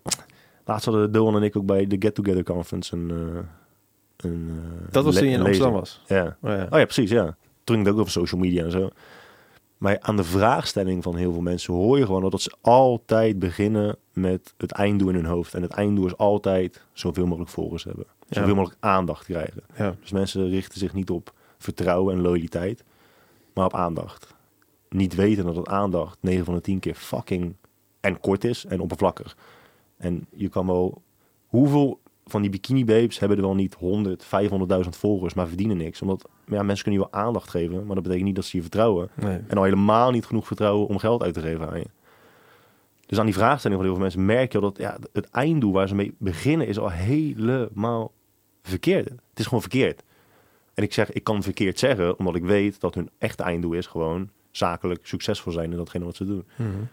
En dat ga je gewoon niet redden als je alleen maar bezig bent met hoe ga ik zoveel mogelijk aandacht krijgen. Want dan ga je dus doen wat andere mensen doen die veel aandacht krijgen. En dan verlies je vanaf dag één verlies je al jezelf compleet in het proces. Mhm. Dus eigenlijk alles wat wij nu bespreken heeft te maken met autonomie. hè? Je wilde weer zeggen, ja, dat is dus niet Dat autonoom. is dus in mijn boek. Nee, fucking boek. nee, ja, ja dus de conclusie, de, de conclusie daarvan is dat, dat ik... Ja, het is een onderwerp en ik vind het ook bijzonder dat... waar gaat het weer over een boek? Gaat, dat, dat het... Waar is je boek te koop? Jelmedeboer.nl slash autonomie. Hoe heet je boek? Autonomie gewoon. Autonomie heet het. Ik denk ook niet dat het gaat veranderen. Dat was ja, een soort werktitel. Ja, autonomie, autonomieboek.nl. Helemaal nog niet op je... heb jij ook een keer gehad, toch? Dat je bent vergeten dat je gewoon je producten op je eigen website moest zetten. Ja. Ik heb nog helemaal niks staan op jomerdeboer.nl over... Ja, onder artikeltjes komt, mijn, komt een bannetje. Ik zou wel even op zetten. Hoor je dat? Ja, misschien wel slim, ja. Maar ehm, Ik moet je boek nog even kopen, man. ja, Ik las laatst ook, eh, waar las ik dat nou? Heel veel mensen die eh, doen alsof ze hun eh, vrienden of kennissen of zakenrelaties supporten, maar dan kopen ze vervolgens nooit een product, weet je. Maar dat is toch echt de manier om iemand te supporten. Ja. Nou, ik had de, bij deze wat minder, mijn vorige boek, dat wel- volgens mij, ja, mijn vrienden, mijn vrienden zijn de mensen die in het chatgroepje zitten. Ehm, volgens mij hadden ze hem allemaal wel gekocht. Ja, ik vind het wel echt heel cool. Ja, ik vind het ook tof. Dat is wel echt. gewoon dat ze dat gewoon, En mijn moeder, mijn moeder is altijd een van de eerste die hem koopt. Ja, ja, gewoon onaangekondigd, weet je, dat je, dat je binnen ziet komen. Vind ik, zo.